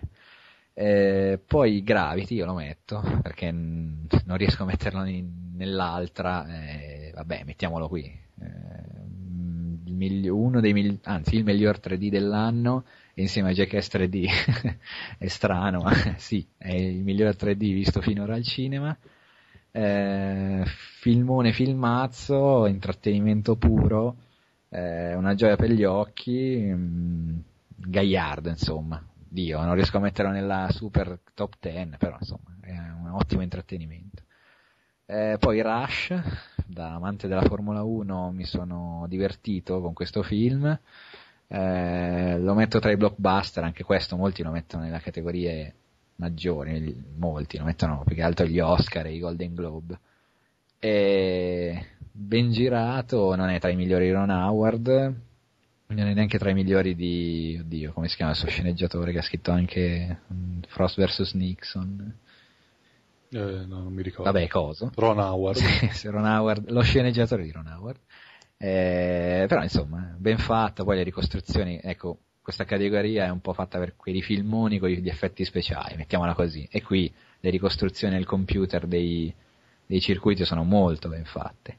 E poi a sorpresa o no, metto Star Trek perché sì, l'ho visto e poi sono andato a vedermi tutta la vecchia mh, serie originale di Star, di Star Trek. Mi è piaciuto così tanto che ho voluto vedere tutti. sì, anche te. sì. e, e, da lì ho detto ammazza, è bellissimo il confronto.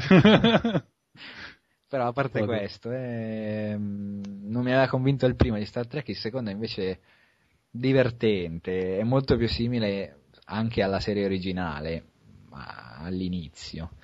Eh, poi il finale è molto più alla, ai film moderni, anche un po' alla Batman, quindi, insomma, il cattivone, eccetera, la distruzione, gli attentati. È un James Bond anche, no? No, lo dicevamo all'inizio, lo ricordavo.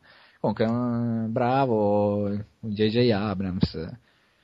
Tra i blockbuster alla fine lo metto, sì, forse più che altro influenzato dalla serie originale. E quindi alla fine vanno tutti. Eh, Evocazione, Captain Phillips, Pacific Rim, Lone Ranger, Hobbit, eh, Rush, Star Trek e Gravity. Eh, voterete, vedremo. Non c'è, un, non c'è un vincitore dell'anno scorso perché è il primo anno, etc. Sì, una categoria nuova. Sì, noi siamo come i Golden Globe, mettiamo queste categorie così. Miglior commedia musical. sì. Eh, altra categoria. Eh, colonna sonora. Sì. L'anno scorso vinse eh, eh, Kingdom. È vero, sì. sì. È l'unico che ne vinse due l'anno scorso. Eh, allora, vado io con i miei primi cinque, anche qui ordine sparsissimo. Eh, allora, il primo Anna Karenina, eh, musiche di Dario Marianelli, un italiano, che aveva vinto l'Oscar per Atonement, sempre di Wright. Eh, film, eh, a parte, Anna Karenina mi è piaciuto molto e ha rischiato di finire anche, no, in top 10 magari no, però molto preso in considerazione. Musiche bellissime, eh, è forse una di quelle che ho riascoltato più piacevolmente mh, in seguito su YouTube, le ho ritrovate e sono alcune tra quelle che mi hanno, tra quelle che mi hanno più colpito durante l'anno. Eh, insieme a quelle anche di Stoker, eh, qui compositore o comunque responsabile della colonna sonora è Clint Mansell e insieme a Philip Glass che ha creato delle suonate al piano apposta per questo film e tra tutte queste musiche al piano e classiche molto belle che sono perfette per le immagini eh, per la grande classe del, del film, eh, c'è anche Summer Wine cantata da, dalla figlia di Frank Sinatra, eh, che, eh? Sì, è uno dei momenti poi più belli del film. Che è molto bello, poi ci sta, insomma.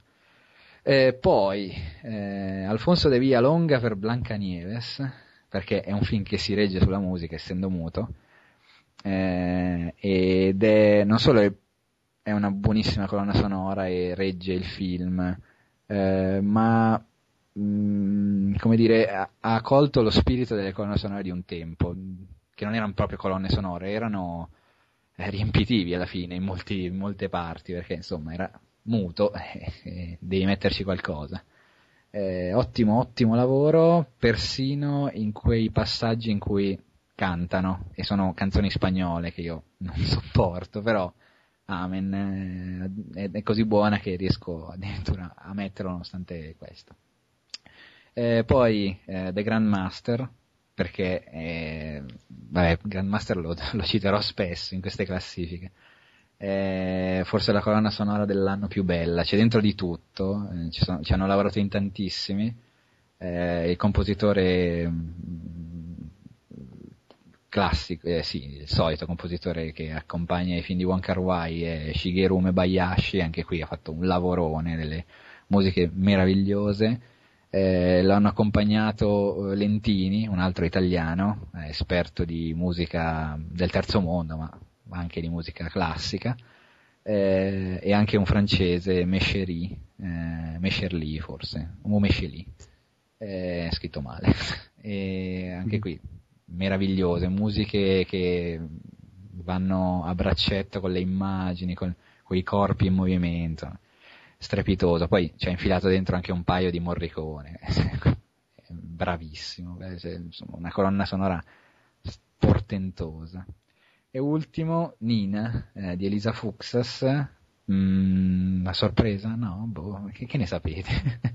eh, perché c'è dentro la musica che amo di più, la classica e la lirica, e c'è dentro delle suonate di Bach, di Mozart, eh, poi sono andato mm, a informarmi meglio e eh, sono delle, non solo sono ha scelto queste musiche, ma ha scelto delle registrazioni apposta eh, molto uh, antiche, dice l'articolo, sono degli anni 50 più o meno, di Carlo Maria Giuglini o di Eric Kleiber, e, e sono bellissime. Eh, una scelta molto particolare, poi credo che ne parlerò ancora del film, quindi eh, eh, farò un discorso insieme di tutto, anche ancora delle musiche. Vai. Va bene, io purtroppo dovrò ripetermi rispetto all'anno scorso, però eh, l'avevo premesso.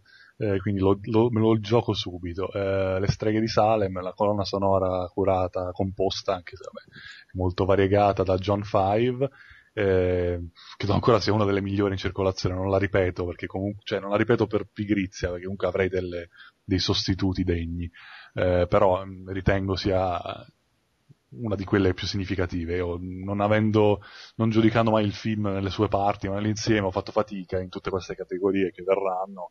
Però ecco, sono andato, sono andato a sensazioni e l'uso che fa di, di, di, certe canzoni Rob Zombie in questo film è fenomenale. Eh, in particolare eh, Venus in Fur e oddio l'altra di, di Velvet Underground non mi viene. Eh, abbiate pietà, sempre dei lapsus eh, quindi ok, eh, ed è una. La seconda, sì, anch'io ho messo cioè, Omebayashi per The Grandmaster, probabilmente una delle più eh, forti come colonne sonore, varia, eh, poi insomma riflette quello che è il, l'aspetto estetico del film, molto elegante, molto movimentato, quindi un certo uso della classica, sì, di Morricone, è una di quelle che mi sono rimaste più impresse. Poi due, eh, qui non so, io ho, parla, ho, parlato di colonne sonore, non di, eh, di, compositori, però ce n'è uno che compare due volte, eh, sarà strano, vi sorprenderà, però ho voluto metterli qui entrambi. Eh, il primo è Spring Breakers, di, sempre di Cliff Martinez, e l'altro è Sodio Perdona di Cliff Martinez. Le metto insieme perché appunto il compositore è lo stesso, sono musiche eh, beh oddio, sono alcune composte da lui, poi ci sono pezzi non originali e sono penso i due dei film che sono dal punto di vista sonoro insieme a quello di zombie eh, mi, mi, rimarranno più impressi, sono quelli con le canzoni che mi sono rimaste in testa, mentre ripensando agli altri film è il vuoto più totale, per cui ho, ho, scelto a sensazioni, anche se magari in questo caso poi sono film che non ho inserito in altre categorie come Spring Breakers eh, però è, boh, poi musicalmente Spring Breakers è, non può non rimanere impresso, solo Dio perdona meno, perché è un, un, tipo di colonna sonora che lavora più sui suoni che sulle canzoni, però eh, mi piace ricordarla. E poi in cima la più bella, la più strana forse è quella di Johnny Greenwood, composta per The Master, che è in un certo senso molto monotona, sono una serie di pezzi, eh, strumenti a corde, chitarra in particolare, eh, molto eh, ritmati, molto cadenzati e credo che il sonoro sia insieme al, alla fotografia e alla regia una delle cose che danno tanta forza a questo film. E poi Greenwood, boh, non so, anche col petroliere, con tutte le colonne sonore che ha fatto. Eh, sì, magari ha un, uno stile molto riconoscibile, molto ricorrente, però eh, in The Master è, ha, ha, coro- insomma, ha messo la ciliegina sulla torta e quindi ho voluto piazzarlo anche qui e ho finito. Eh, aspetta, mi, mi, sono perso la seconda. Sto allora, la seconda eh, ho messo eh, The Grandmaster, Le streghe okay, di Salem. Okay, okay. Boh. No, okay, il resto c'era tutto. Bini. Eh... E qui ho fatto un po' fatica perché è una, una categoria un po' così. Eh, poi fotografia c'è? Sì, eh, aspetta, alla fine quelli che mettiamo li decidiamo poi in privato. sì, così non, non appesantiamo, sì, siamo sì. già Dopo. fuori. Vabbè, che credo che quelle di queste cose riassuntive verranno sempre lunghe. Ma, ma sì, eh. Fotografia. Vai. Anche qui è stato difficile, qualcuna l'ho fatta in modo un po' meno sentito, ma abbiate pazienza. Vedo i film nell'insieme, quando poi devo scomporli viene più difficile. È una merda. Comunque, anche qui torna The Grandmaster Philippe Lesourd, se non ho sbagliato, direttore della fotografia, è, è un film di forma soprattutto, per cui mi è piaciuto mi piaceva l'idea di metterlo in queste categorie. È film formalmente impeccabile, diciamo, l'unico aspetto in cui magari eh, funziona meno è il montaggio, ne avevamo già parlato, però per il resto credo che sia uno dei film da ricordare di quest'anno, per tutte queste ragioni. Poi, eh, subito dopo, ho messo eh, No, di la Pablo Larraín, ma la fotografia di Sergio Armstrong, è una cosa strana perché è un film con una fotografia strana però ho voluto premiare proprio questa scelta di messa in scena coraggiosissima in un certo senso, sperimentale anche, questo recuperare una vecchia videocamera di quegli anni di girare con questa e di fare una fusione di immagini nuove, di immagini di repertorio. Non so, ho voluto premiare l'esperimento che è pienamente riuscito secondo me, quindi no di, la fotografia di Sergio Armstrong. No, no, no. no, no. Poi eh, un altro, vabbè, questo è telefonatissimo, però eh, visto che il film non, non, non, è proprio tra i miei preferiti di quest'anno, però è molto bello e il regista è, va premiato indirettamente, eh, il solito Lubetsky per To The Wonder, che gli si può dire tutto, ma non che abbia, non abbia la solita splendida fotografia, bellissima regia e tutto il resto, ma comunque eh, volevo metterlo almeno qui. Um, poi eh, ho messo eh, un altro film che non comparrà in nessuna classifica, eh, dopo questa, eh, Post Tenebras Lux di yeah. Carlos Reigadas, la fotografia di Alexis Zabe o Zabe, non so perché sono messicani, quindi magari hanno nomi a metà di... Ecco, se c'è una cosa bella, bella, bella di questo film è la fotografia. E il resto... Eh, sul resto taccio, no, vabbè, non, non mi è piaciuto per niente. mi ha irritato. fotografia. sì, sì, è un film che mi ha irritato profondamente, non, non, non lo so, è formalmente non dico ineccepibile ma quasi, ha un inizio abbagliante, quindi diciamo che lo premio per quei primi 15 minuti. E poi vabbè, cominciano i miei premi tutti uguali, ma devo farlo non ci posso fare niente. Sempre The Master con la fotografia di Mihai Malamera Jr., non so se l'ho pronunciato giusto, e insomma, continua a ripetere le stesse ragioni, le stesse motivazioni, ma è così, è un film formalmente colossale, la fotografia, anche insieme alla scelta di girare 70 mm, di proiettare 70 mm, è, è stupendo, è una cosa che riuscire a fare nel 2013, quando la, la, la, poi si sta passando al digitale, è una cosa stupenda e ho voluto premiarla perché è un, un altro aspetto eh, incredibile di un film incredibile. E mi fermo così corriamo un po' di più. Dai, eh, anch'io The Master con eh, Mihai Malayan Jr., bellissimo nome, eh, per gli stessi motivi. È, è il colosso dell'anno. Mm, sono altri film grossi, ma grossi come The Master non c'è sta.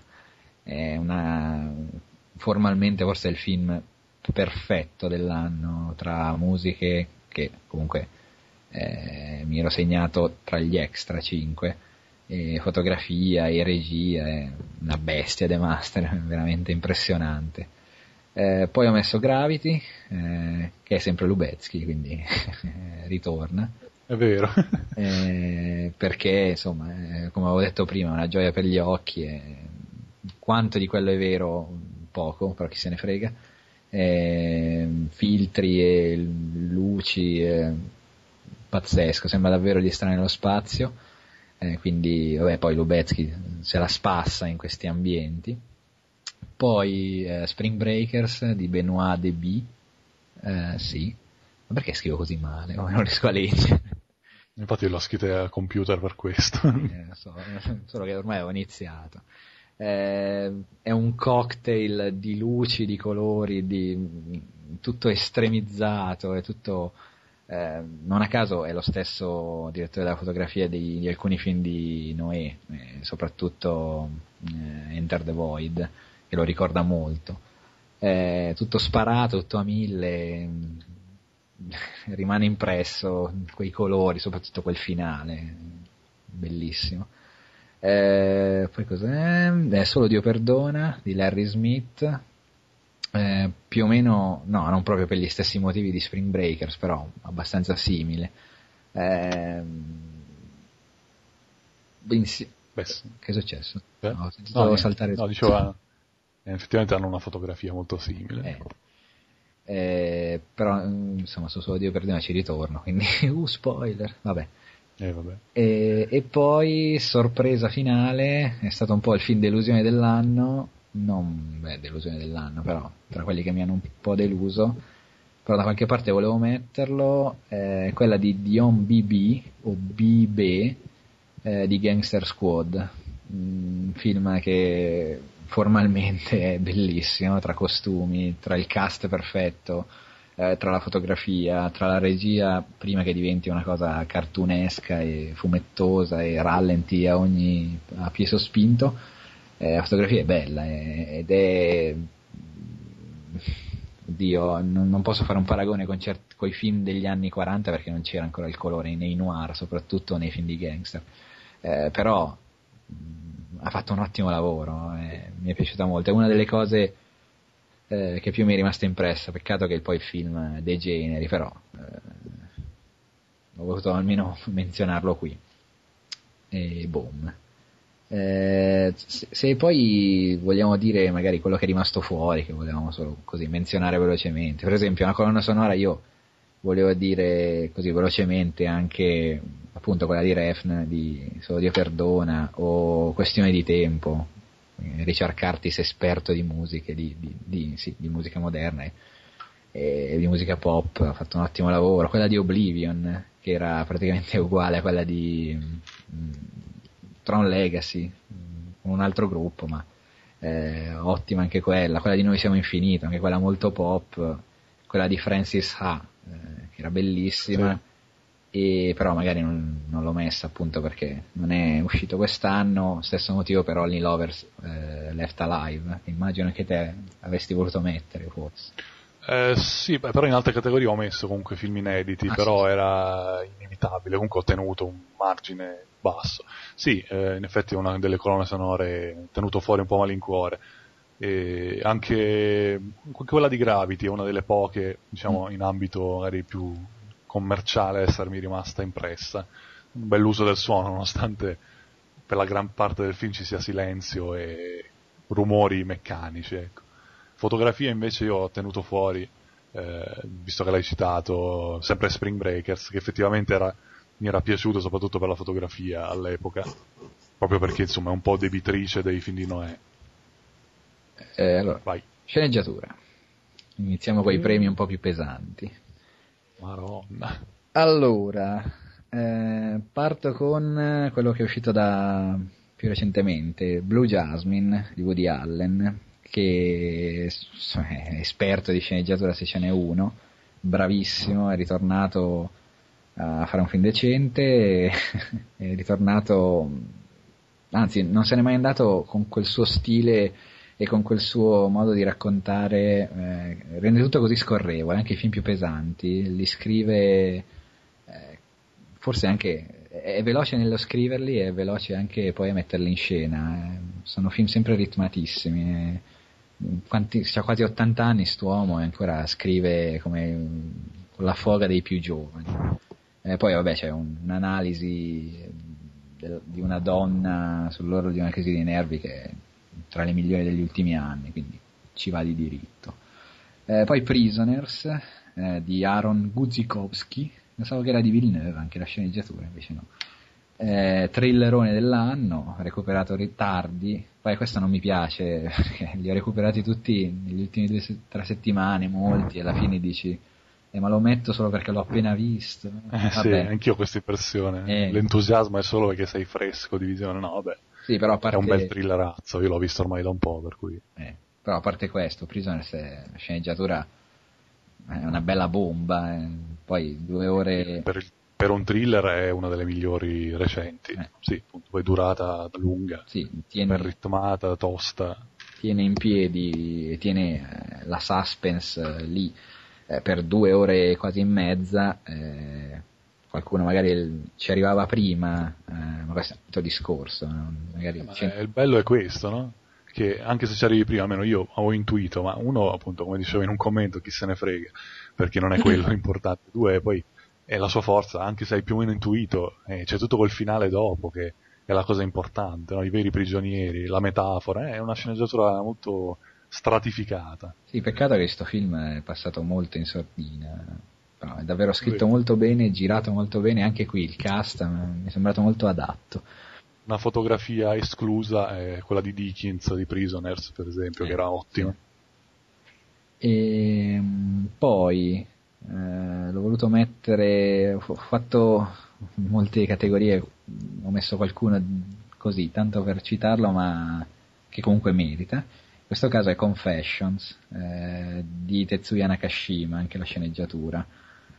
È un film che non, non regge cioè, crolla su se stesso, però eh, la sceneggiatura è forse una delle cose migliori, eh, prima che poi insomma, esageri, però eh, è un racconto ed è, è un racconto ben, ben fatto, soprattutto come lo gestisce all'inizio con quel lungo flashback, no, sì, insomma, con quei salti temporali, eccetera eh, che a quanto pare è molto diverso dal manga da cui, o dal manga da quel, non mi ricordo più bene se è un manga o qualcosa insomma da cui è tratto.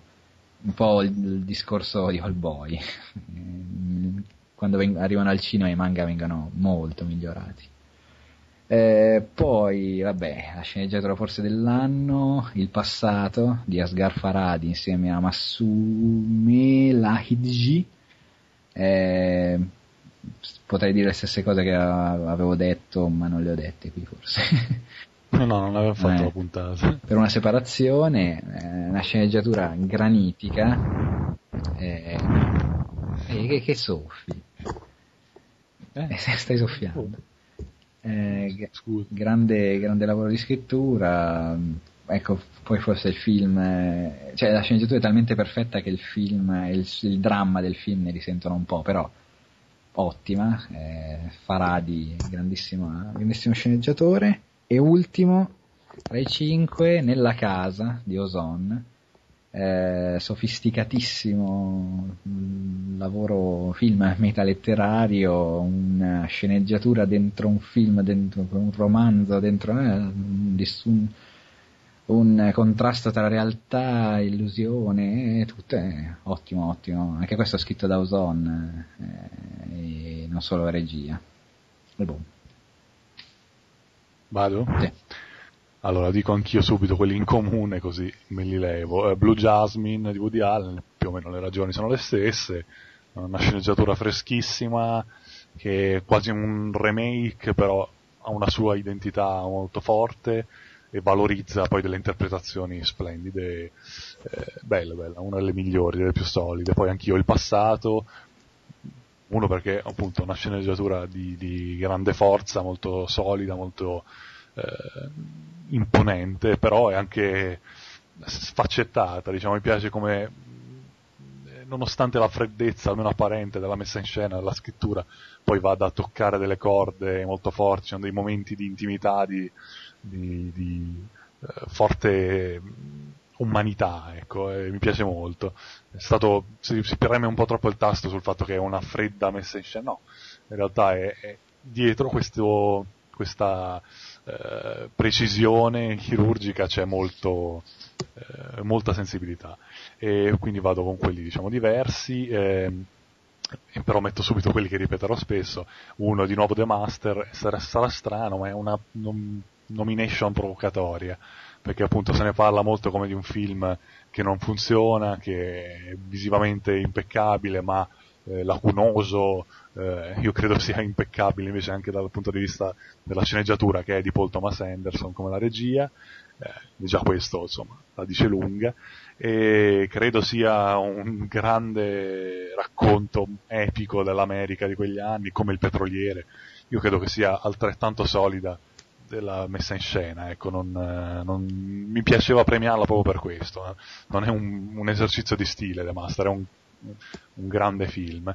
E poi eh, ho messo eh, di nuovo No, anche questa è una premiazione così diversa, è una sceneggiatura di Pedro Peirano e in un film che sembra quasi anche qui più che altro visivo, eh, volevo premiare la, la, la, no, l'essenzialità. Le altre sceneggiature sono eh, non pompose, ma sono imponenti. Questa è semplice, però racconta con un'intelligenza rarissima un passaggio storico complicato e eh, spinoso. Credo sia molto intelligente l'idea che muove tutto, più che la sceneggiatura e il soggetto, ecco, però è ben scritto in tutti i sensi. Il fatto del, della propaganda al contrario, della, dell'indipendenza, della libertà ottenuta, diciamo, non a caro prezzo, ma comunque con dei compromessi. Io credo sia un film fortissimo anche per, lo, per quello che racconta e non solo per come lo racconta.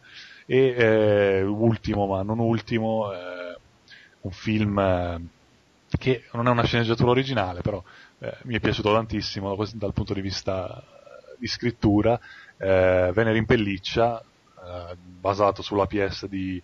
Eh, l'altra volta ho detto David Eves pensando fosse francese, forse è inglese visto che scrive per Broadway, quindi credo David Ives, non lo so, uh, mi correggerete se sbaglio. Ibsen, Adat- cosa dici? sì, adattata da Roman Polanski. È bello che giustamente su alcuni siti scrivono e eh, tra i sceneggiatori mettono Sacher Masok. Eh, no!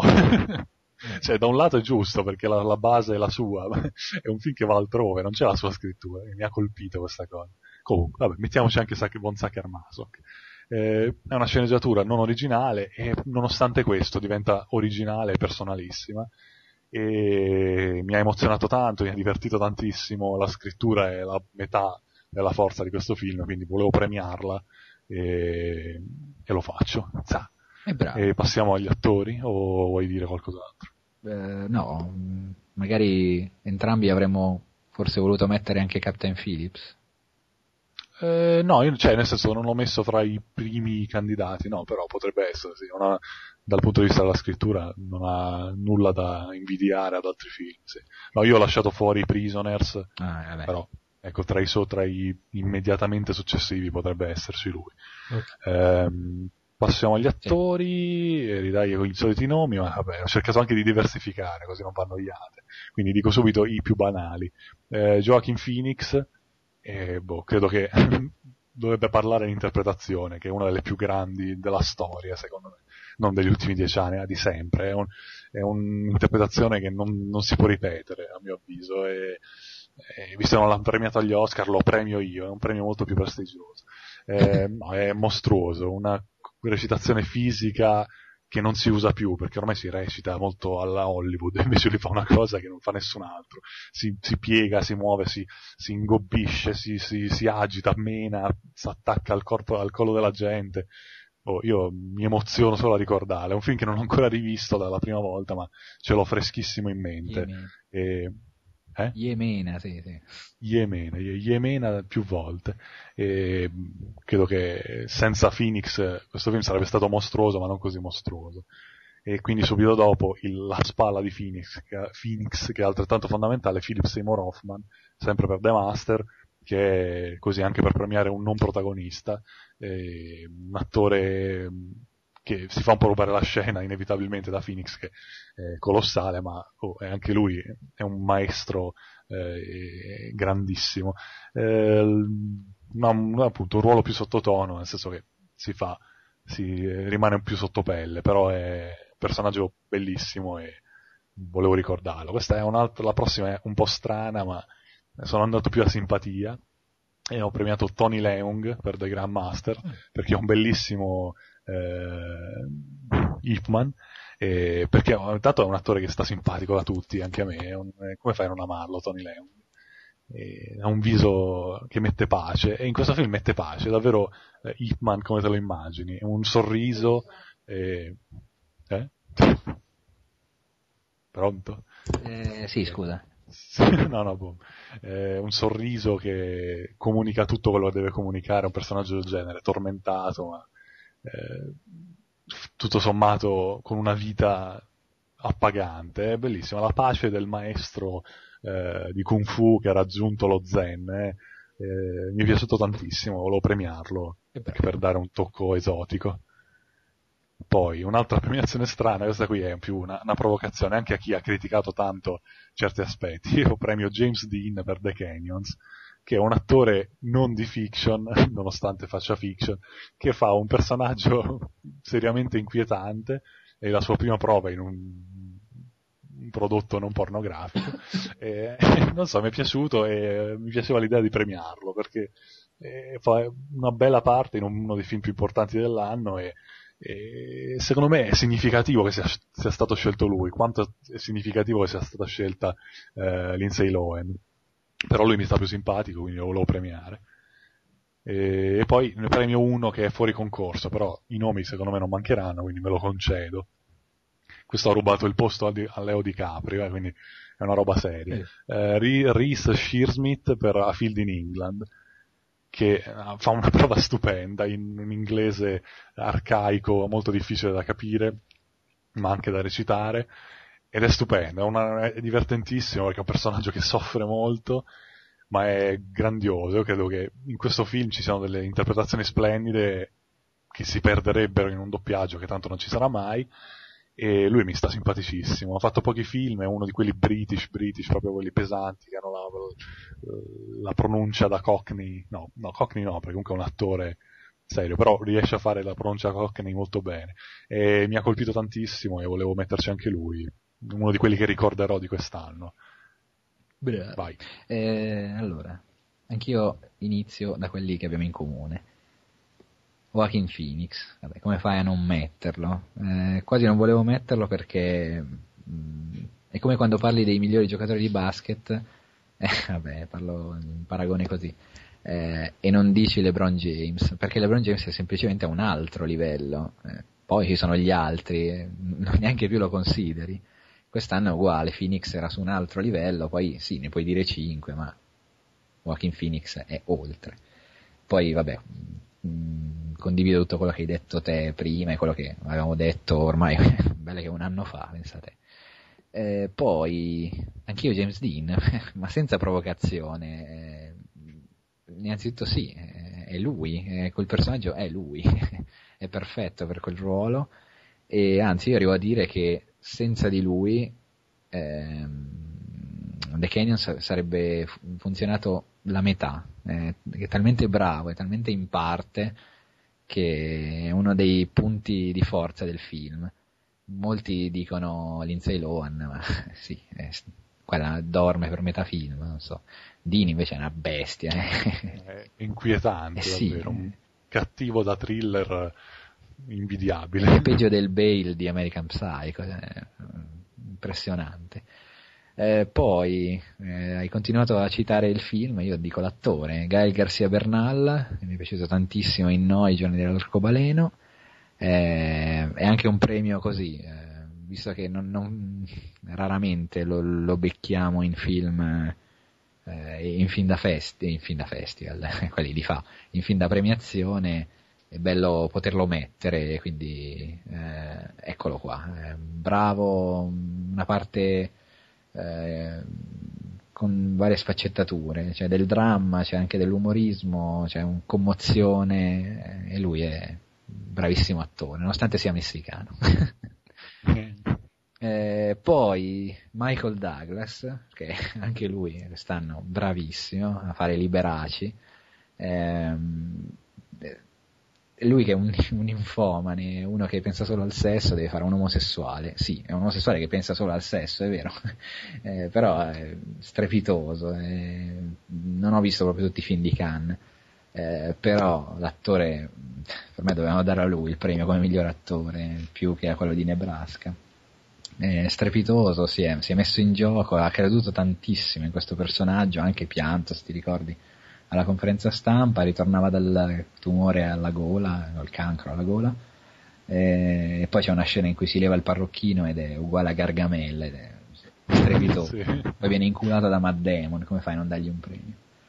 E infine, come anche qui, come nelle altre categorie, un po' un extra che ci finisce dentro perché volevo, eh, anche perché il film non sono riuscito a mettere in altre parti, Paul Bettany per Blood, eh, finché forse l'avrei voluto mettere come sceneggiatura, ma alla fine non l'ho messo.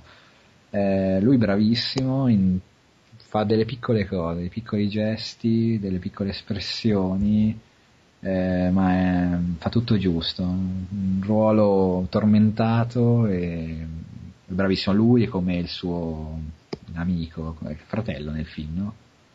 Eh, sì, sì, fratello. Adesso non mi ricordo il nome. Eh, Graham. Eh, Stephen Graham. Eh, quasi un premio di coppia, ma alla fine lo do a Bettany. Bravissimo. Poi quel finale, lui c'ha, eh, insomma, è un bravissimo attore e ne sono rimasti fuori i due attori di This is Martin Bonner, avrei voluto metterli però, ma niente, e Mark Burnham, che è Officer Duke in Bronc Ops. eh, bravissimo. Ah, però Bronc Ops credo che esca a marzo, quindi è lì. Eh, ah, tocca l'anno prossimo. Io ho lasciato fuori a malincuore eh, Gael Garcia Bernal, ah, perché è un attore, è uno dei miei preferiti da sempre eh, è un ruolo di, di, di minimalista, però è, è, funziona ed è soprattutto il personaggio. Eh, poi mi piace politicamente come attore, è uno che sceglie solo certi film. Eh, l'ho premiato sempre negli anni scorsi, nel senso per i film che ha fatto, perché dai diari della motocicletta in poi ha sempre scelto certi soggetti e questo è l'ennesima conferma, questo no, è l'ennesimo film un po' più impegnato, un po' più audace eh, mi piace, è uno che ha una sua etica. Eh beh, l'ho candidato io, quindi, e quindi ce lo mettiamo. Allora, attrici.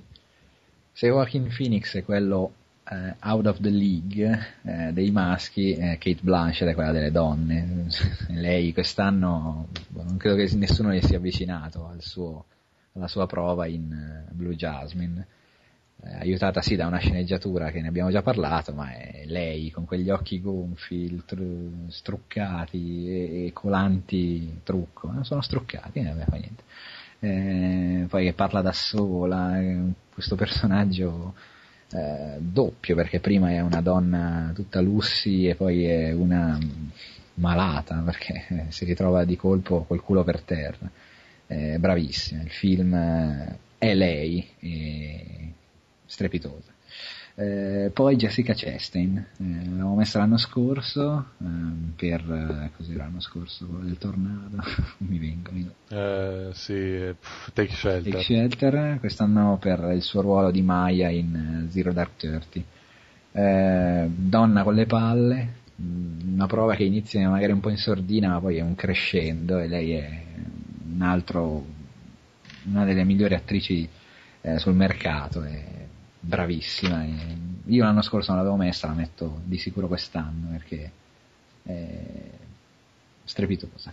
Poi Paolina Garcia per Gloria, che ho recuperato recentemente, è stata premiata a Berlino, il film è andato a Locarno, non in concorso, era fuori eh, ed è insieme il suo personaggio di Gloria, insieme a quello di Jasmine e a quello di Francis A, rappresenta il trittico di quest'anno delle donne tormentate sull'orlo di, di una crisi seria della loro vita. Se Francis è quella dei ventenni, trentenni, Jasmine i 40, lei è i 50, eccetera.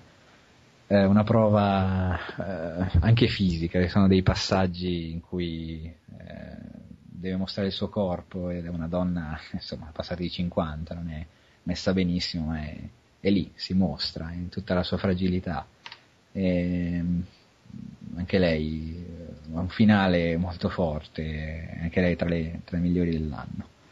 Poi Deborah François è, è così un omaggio perché lei in Populaire, tutti pazzi per Rose, è adorabile ed è, ed è bravissima. Il film mi è piaciuto così tanto e sono così impazzito per Rose che non sono riuscito a tenerla fuori. Ho dovuto lasciare fuori, poi metto la quinta, dico la quinta, però ho, uscito, ho dovuto lasciare fuori Greta Gerwig, anche se eh, era un film fuori, fuori 2013, eh, Adele, ex Arcopulos, La Terapesca, eh, Jennifer Lawrence, così, tanto per darle una nomination, e Matsu, non mi sono scritto il cognome, sono un deficiente. Ah no, è il cognome, eh, quella di Confession, ah, sì. oppure l'attrice principale di Come Pietra Paziente, Golshifteh Farhani, anche lei è bravissima, le ho tenute fuori per far stare la, Deborah François, che è, è un premio che volevo darle. E quinta, a sorpresa, una prova muta, e non è Blancanieves, yeah. è, è un Wooly per Moebius. È, ah.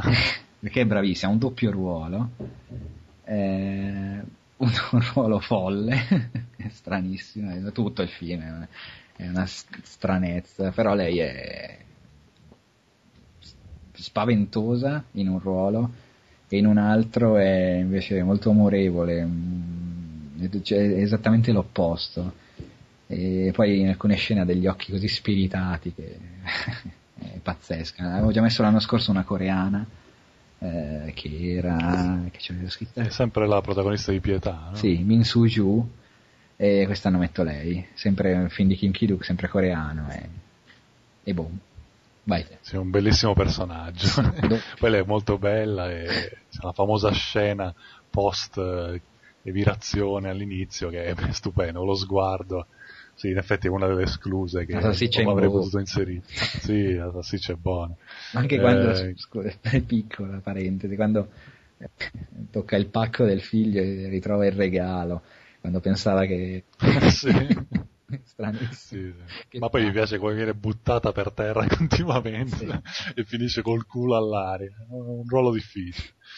E, sì, è vero, non, non l'avevo considerata, in effetti non l'avrei probabilmente messa in top 5, però è gagliarda. Vabbè, allora parto con quelle uguali, Kate Blanchett, eh, vabbè, per ragioni già dette e ridette, eh, prova della vita, non lo so, comunque è una, una delle sue più grandi interpretazioni, eh, una che la mette nell'Olimpo delle attrici hollywoodiane sicuramente, e, insomma, è in stagia più simpatica per esempio di una Meryl Streep che è brava ma basta, eh, Kate Blanchett è sempre stata un po' eh, messa da parte, nel senso che non è mai stata considerata troppo tra le grandi, anche se è una delle grandi innegabilmente.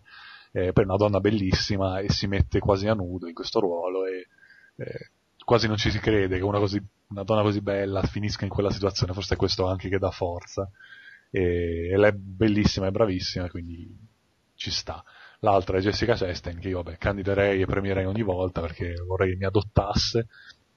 E beh, insomma, è gagliarda, è la, la, una delle giovani promesse, anche se ormai insomma, ci sono già le altre nuove giovani promesse, però è tostissima, eh, bellissima e sceglie anche lei con un certo criterio i ruoli. La madre. Ha una sua etica. Eh? la madre. Sì, a parte la madre, insomma, tra l'altro è uscito quest'anno, quindi ha una doppia interpretazione lei. E, e, non so, è, sta simpatica comunque, poi è pure brava, è bravissima. Qui lei che ha un aspetto così un po' più fragile, in realtà si, si pone con più forza, si, insomma, fa la parte della donna con le palle, esatto, e mi era piaciuta molto, me è passato un po', è una di quelle che mi sono rimaste impresse. Eh, poi eh, ho messo Alice Law di Killer in Viaggio, che vabbè, il titolo orribile di Sightseers, e l'ho messa perché, anche se il film l'ho visto ormai quasi due anni fa, no, più di due anni fa, eh, a Locarno, mi aveva colpito allora, e lei è bravissima, in lingua originale soprattutto, doppiata immagino perda, perché comunque anche lì c'è un lavoro di accenti, e è un personaggio stupendo, lei è bravissima, se non sbaglio è una comica televisiva che qui si presta al cinema e fa un personaggio magnifico. Eh, volevo ricordarla perché tra le donne è magari la meno eh, elegante come bellezza, ma ha una sua bellezza ed è molto simpatica. E poi ne ho messa una inedita, ho messo Tilda Swinton per Only Lovers Left Alive, ho voluto premiarla e perché boh, è intanto una delle mie attrici preferite insieme a Kate Blanchett e a Jessica Chastain. E poi perché qui è fantastica, è... l'ho adorata, è una, una bambina sperduta, entusiasta di tutto, eh, mi ha divertito da morire e volevo premiarla, anche se il film non è uscito, questo probabilmente uscirà, spero, tra quelli che ho messo inediti questo forse ha qualche speranza di arrivare in sala, e lei è stupenda, sono innamorato e l'ho voluta premiare. Poi un'esclusa, eh, l'unica esclusa perché altri nomi non me ne sono venuti, eh, un'altra inedita, diciamo, Juliette Binoche per Camille Claudel 1815 di Bruno Dumont, che è esclusa ma davvero a malincuore, un po' perché è inedita, l'ho lasciata fuori, un po' perché non, non volevo togliere altro. 6 a 4. Però, no. Kate Blanchett, ah sì, ok, scusa, non ho detto la quinta, quindi Ah, sì, ok. sembra che sono indietro, ok. Quindi niente, ho dimenticata una perché sto andando in ordine sparso. Comunque lei l'ho esclusa, lo dico già adesso. Eh, bellissimo un ruolo anche qui da- in cui ci si mette a nudo, lei struccata e diciamo imbruttita, ma come si fa a imbruttire Juliette Binoche? Vabbè. Eh, in un manicomio tra dei pazzi veri, perché Dumont ha voluto girare con veri pazzi. Vabbè, questa è l'esclusa, ho già detto troppo. E invece inclusa eh, Emmanuel Segnier per Venere in pelliccia, che secondo me, se non è ai livelli di Kate Blanchett, comunque è poco sotto, è anche qui un'interpretazione eh, che si fa una volta sola, forse no. Lei comunque è un'attrice che viene meno considerata, un po' perché è europea, un po' perché fa pochi film in confronto ad altri. Ha fatto uno con Ozone l'anno, no, quest'anno, è vero, nella casa e rientra nel, nell'anno. Ed è stupendo perché è un personaggio divertentissimo che lei si diverte a interpretare perché il marito si diverte a dirigerla e quindi mi aveva, mi aveva fatto ridere un sacco al cinema, mi ha conquistato, poi è ancora una bellissima donna e si mette in mostra il giusto e, e poi fa un ruolo fantastico, quindi queste cinque e più, basta, ho finito. Quindi ci siamo, passiamo alla regia. Sì. E va bene, la regia. Aspetta, fammi controllare ancora, non ripeto qualcosa. Eh, Ok, e qui ho fatto un po' di, di- di sforzo a mettere insieme i cinque nomi perché eh, cosa escludere, cosa non escludere. È una categoria importante, ma eh, vabbè, insomma. Eh, vado dal basso di come li ho messi. Ho messo eh, Pablo Larrain di nuovo per no, non perché la regia sia in qualche modo eh, forte, ma lo è perché comunque è nella sua discrezione, nel suo mascherarsi come se fosse un'immagine di repertorio, un video recuperato, insieme alla questione che tiravo fuori per la fotografia. È un film eh, non sperimentale ma quasi, comunque che ha una intelligenza anche nella messa in scena eh, rara quest'anno e in generale. Eh, poi è un regista che è diventato, soprattutto quest'anno, uno dei miei preferiti volevo premiarlo, visto che non è che faccia spesso cinema, e sta più su che altro nelle giurie dei festival quest'anno, è molto impegnato e volevo premiarlo perché no, ha fatto tre film che sono una bomba ultimamente, e è giusto che stia tra i grandi. Poi ho messo due inediti, e non me ne vogliate, e spero che li vediate però quando escono. Uno è di nuovo A Field in England di Ben Wheatley, che se c'è un motivo per ricordarlo è proprio la regia, e il film è tanto in bianco e nero, eh, quindi una scelta curiosa che però è giustificata in parte, è un voler tornare a un certo cinema inglese degli anni 70-60, molto sperimentale, molto visivo, molto psichedelico, solo che è un film psichedelico ambientato nel, non nel Medioevo, comunque poco più in là.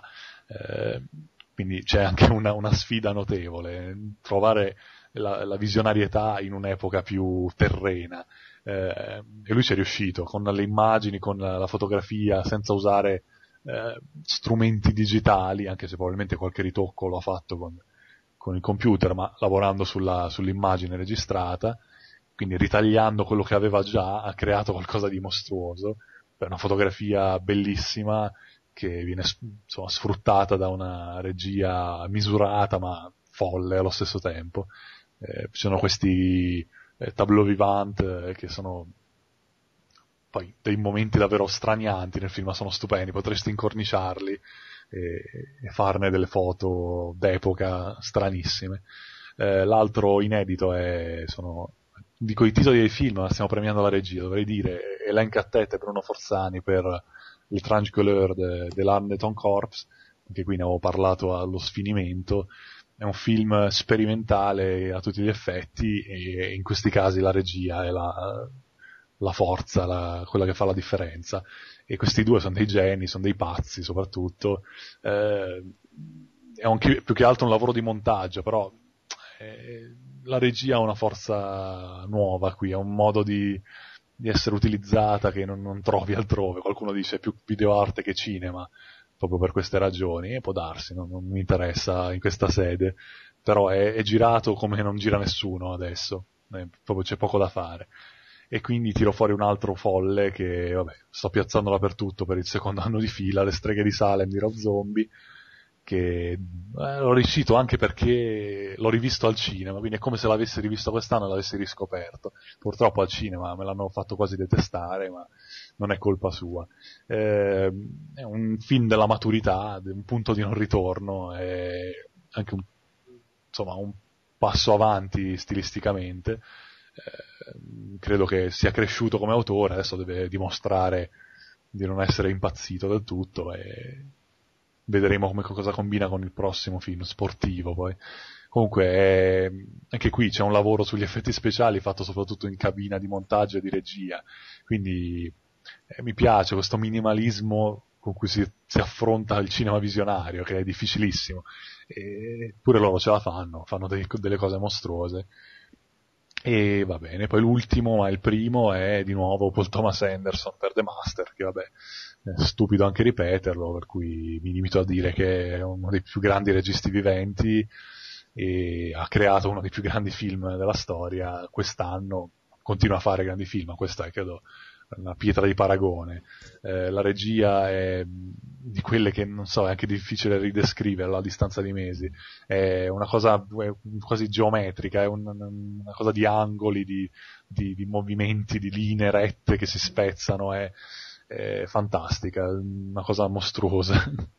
Questi movimenti di, di, camera, questi piani sequenza con cui corteggia gli attori, con cui racconta la frenesia, la follia, non, non lo fa nessun altro così. Eh, è, è, classico e è nuovo allo stesso tempo. Non, non c'è un regista americano eh, così grande, neanche nel resto del mondo, non so, ce ne sono pochi. Lo adoro e lo premio per l'ennesima volta. Lo premi, no, nomini. Vabbè, io lo premio, lo, nominano, lo nomino per loro, ma per me è la premiazione. E... Eh, quindi anch'io non mi ripeto su Paul Thomas Anderson anche per risparmiare un po' di tempo, nominato anch'io, stessimo, stesso motivi, eccetera. Ehm, poi Wonka Wai, eh, magari dirò un po' di maniera, però chi se ne frega dei loro film di quest'anno, però chi se ne frega.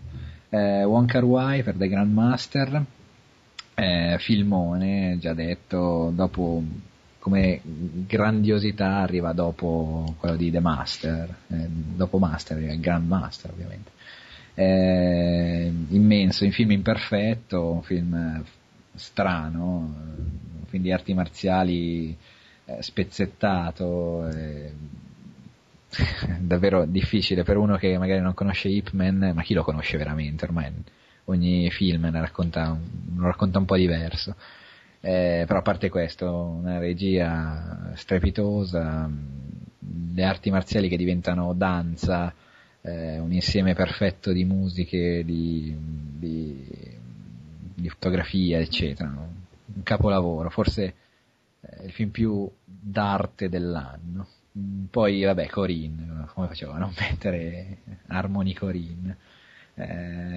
Più che la consacrazione di un regista, eh, sembra la consacrazione di un artista. Eh, come si dice? Spring Breakers è il film swag dell'anno e, e, lui è il regista swag dell'anno.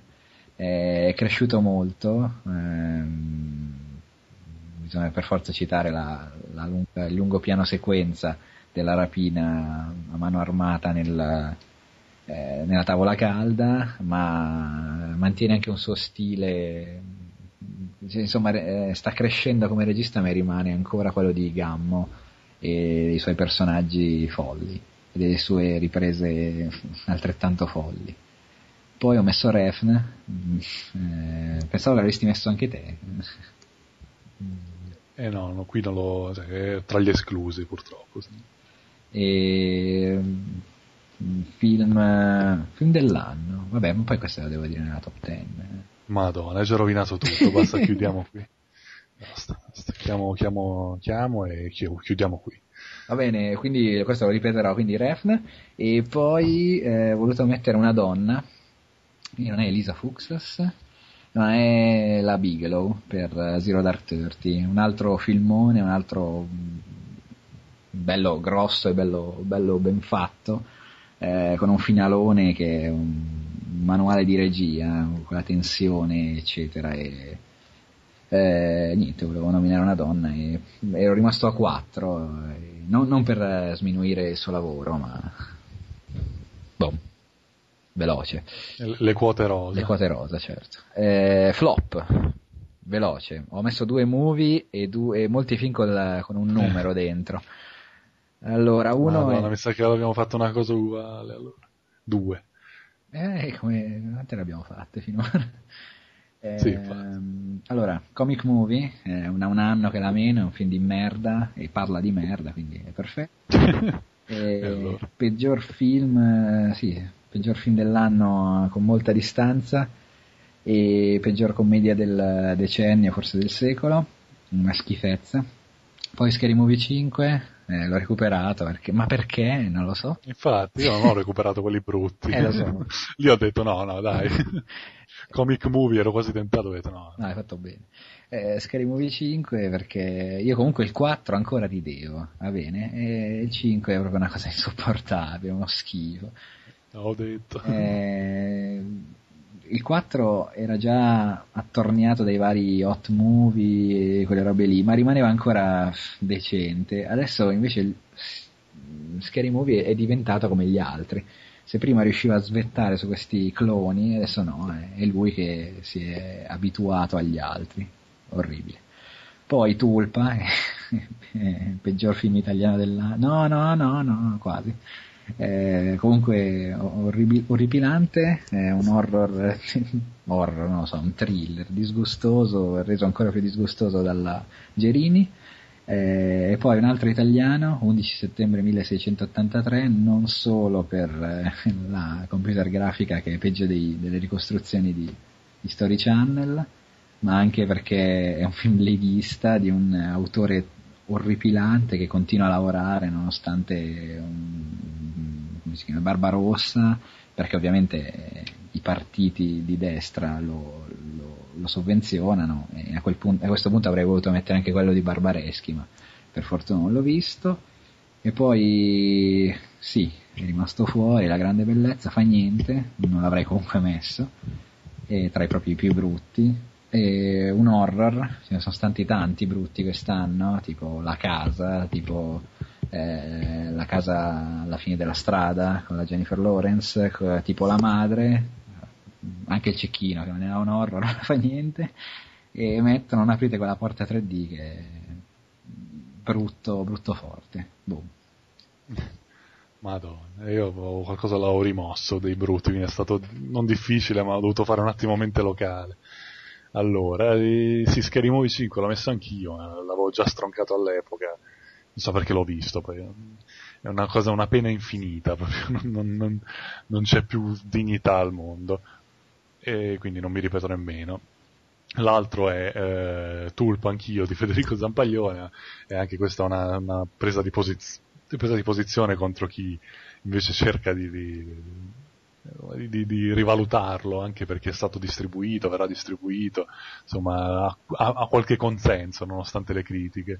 E invece voglio ribadire che parlando soprattutto di horror, cinema di genere è uno dei peggiori dell'anno. L'altro è eh, un altro horror, diciamo, thriller, non so, insomma, non sapevo neanche come catalogarlo, House of the End of, at the End of the Streets di Mark Tonderai, quello con Jennifer Lawrence, che non si è capito perché è uscito da qualche cassetto dimenticato, cosa, e questo l'ho messo perché è l'anonimo, proprio la, la, il film non è brutto come magari era brutto eh, Non aprite quella porta, è proprio piatto e non ha ragione di esistere. L'altro è altrettanto loffo, è un horror sempre americano che non ho capito perché hanno distribuito in Italia, Smiley di Michael J. Gallagher, che io pensavo sparisse nel nulla perché è una roba tra virgolette indie che, che ho beccato per caso prima che uscisse in Italia. E questo l'hanno fatto uscire al cinema. Io ho detto, ma come cazzo è possibile? Non arrivano fior di horror indipendenti e questo è arrivato al cinema. E ci arriva una stronzata che parla di questo eh, killer che si ispira alla, ai, ai lulz, alle battutacce sulla rete, alle, ai, ai creepypasta, a tutte quelle cose che sono nate ora nella cultura, nella sottocultura di internet, è orribile, è proprio una cosa triste, ma proprio la tristezza, ti mette la mestizia. E poi ne ho voluto mettere uno che ho scoperto ora di controllo perché ancora dubito, è uscito quest'anno, l'avevamo visto in tv recentemente, no? il Room 237. Ah sì? Quel documentario su Shine. Ah, l'ho sì, visto sì, nelle liste... Eh, l'ho visto nelle liste dei film usciti quest'anno e comunque l'ho visto in tv quest'anno quindi ce lo metto Cavolo, l'avrei messo anch'io Eh, allora. Eh sì ma non so eh, l'ho visto sfogliando le liste comunque lo metto come inedito se non è uscito. Perché è un film di una stupidità che, che, che ti lascia proprio così ah madonna è possibile sì è possibile uno dice fanno un documentario su Shining di Kubrick magari dici pure, adesso me lo sparo, che sa che mi, che mi raccontano. E no, è un documentario sui miti, sui, sulle leggende metropolitane, sulle, sui segreti che si nasconderebbero dietro lo Shining di Kubrick. E si vanno a inventare delle puttanate, ma delle puttanate che non potete immaginare, quindi vedetelo anche solo per, per prendere coscienza di questo. È una cosa in- indecente, davvero. Vi, vi assicuro che quando finisce, vabbè, ormai ve l'ho raccontato, come, eh, non sapendo, quando l'ho visto la prima volta, quando è finito ho detto, ma, che, ma com'è? Ma chi è che ha avuto l'idea di fare questa cosa? Una serie di personaggi chiamati a raccontare, secondo loro, cosa si nasconde dietro una certa inquadratura, cosa c'è dietro un errore di regia che in realtà non è tale. Una cosa penosa, veramente Ma penosissima. il bello è che ti rimane comunque il dubbio, cioè, Sì, è esatto. possibile o, o stanno scherzando? Cioè, un, è, è una presa per il culo, cioè, è una, più che altro, è una presa in giro della critica che si inventano queste cose. No, no, a quanto pare è tutto vero, eh. però alla fine non sai cosa, cosa, no, no, dai, non è possibile, Ne- neanche nei forum dicono cose così stupide, invece Sì, sembra proprio la classica cosa che si fa nei forum. Ehm, quelle discussioni con i siti che si aprono, ah, la, la cospirazione, eh. Vabbè, comunque, eh, abbiamo finito con i peggiori. Eh, top 10, eh, immagino che molti saranno ripetuti, quindi lo facciamo veloce. Sì, sì, quelli già detti. Tanto poi la discutiamo fuori, se qualcuno vuole, ci vediamo nel piazzale. è che- Certo. Vai. Allora, parto dal basso, anche se anche qui non c'è proprio un ordine, a parte nelle prime posizioni. Eh, ho messo ultimo perché non ero sicuro di metterlo, ma ci deve stare, The Act of Killing di Joshua Oppenheimer. Eh, l'ho messo, ero indeciso perché non è un bel film, cioè lo è, è una cosa mostruosa, però ecco, proprio per questo è, di certo non è un film da cui esci e dici ah, com'è stato piacevole, è un'esperienza eh, debilitante, uno perché è in, di una notevole durata, due perché mostra qualcosa indirettamente, ed è qui la potenza, qualcosa che ti sconvolge. E la- il- il- lascia senza parole proprio l'impatto che ha pur raccontando indirettamente i fatti e le scene. Eh, ne ho già parlato molto velocemente in una puntata in cui avevamo fatto un excursus sui film di cui non avevamo parlato prima. Sì. È un documentario sull'Indonesia, su una certa parte della storia dell'Indonesia, diciamo quella che riguarda le purghe contro i comunisti che ci sono state in un biennio eh, da dimenticare eh, e che hanno portato appunto all'eliminazione eh, o comunque all'espulsione di chiunque fosse sospettato di essere comunista. Per fare questo vennero chiamati dei gangster che poi gangster non erano, comunque prendevano a modello i gangster americani ed è una- un'esperienza scioccante. Io ormai ho visto un po' di tutto, quindi non mi capita spesso, ma mi ha, mi ha intontito come mi ha intontito Il cavallo di Torino di, ehm, di Belatar. È un film che ti fa star male durante e dopo.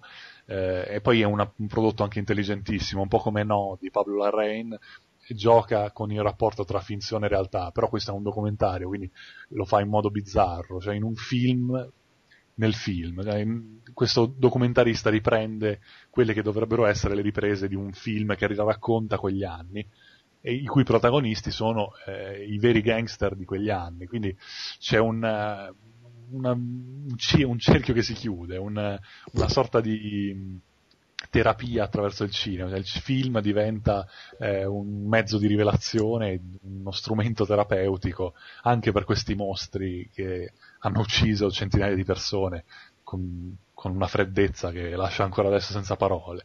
E, boh, è davvero straniante, una cosa che guardi sembra un prodotto di fantascienza che racconta una realtà alternativa, un, nella recensione diceva come se il nazismo non fosse finito ma fosse sopravvissuto in un paese del, del, dell'Asia, perché è davvero così, cioè, è surreale, vederlo è surreale, non, non, non, eh, non, col, non, connetti più con la realtà, perché vedi delle cose che sono così al limite del, del comprensibile, del, dell'accettabile che ti, ti portano automaticamente a distaccarti, a vedere la cosa come un prodotto di finzione. È, come ha detto Herzog, che ha anche prodotto il film insieme a Errol Morris, è un film di un'importanza capitale. Eh, non mi è piaciuto, nel senso che non è tra i film che metterei tra i più belli, tra quelli che ho amato, perché non l'ho amato, ma anche solo per l'importanza che ha ho voluto metterlo in classifica.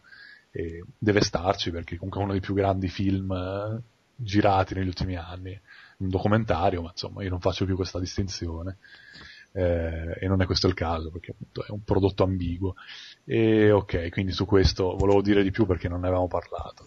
Eh, subito sopra c'è The Canyons, ho voluto metterlo perché, uno, perché eh, per le ragioni che dico dopo, ecco, e due per il fatto che è stato accolto così male e così, è stato capito così poco che ho sentito il dovere di piazzarlo in classifica, proprio perché comunque mi è piaciuto. È un esperimento, anche un film molto teorico, perché comunque Schrader è un regista molto teorico, ha sempre sperimentato, ha sempre citato, ha sempre eh, parlato attraverso il suo cinema, anche con i film magari meno belli, e um, questo è uno dei più interessanti. Poi intanto, nonostante tutto, a me sembra comunque un prodotto di genere che funziona anche da solo. E poi è una pesa di coscienza sulla realtà che cambia, sul cinema che cambia di conseguenza, e, boh, secondo me se non si è capito questo non si potrà mai capire il film. Se si vuole un altro American Psycho perché si vuole l'ennesimo adattamento di un libro di, eh, oddio come si chiama? Bret Easton Ellis. Bret Easton Ellis, eh, allora va bene, però non, non è che il film è fatto per accontentare il lettore medio. È un esperimento, è un film molto personale che prende una sceneggiatura come ne poteva prendere un'altra, prendere gli attori invece con un criterio, c'è un perché, vengono presi certi modelli di, della società, della vita, dei, dei media. Eh, non è a caso che Lindsay Lohan è lì, non gli serviva un'attrice cagna, gli serviva Lindsay Lohan. Uh, che, che, era? Eh, niente, e quindi, secondo me, uno dei più importanti dell'anno e anche molto bello come film, a prescindere da tutto.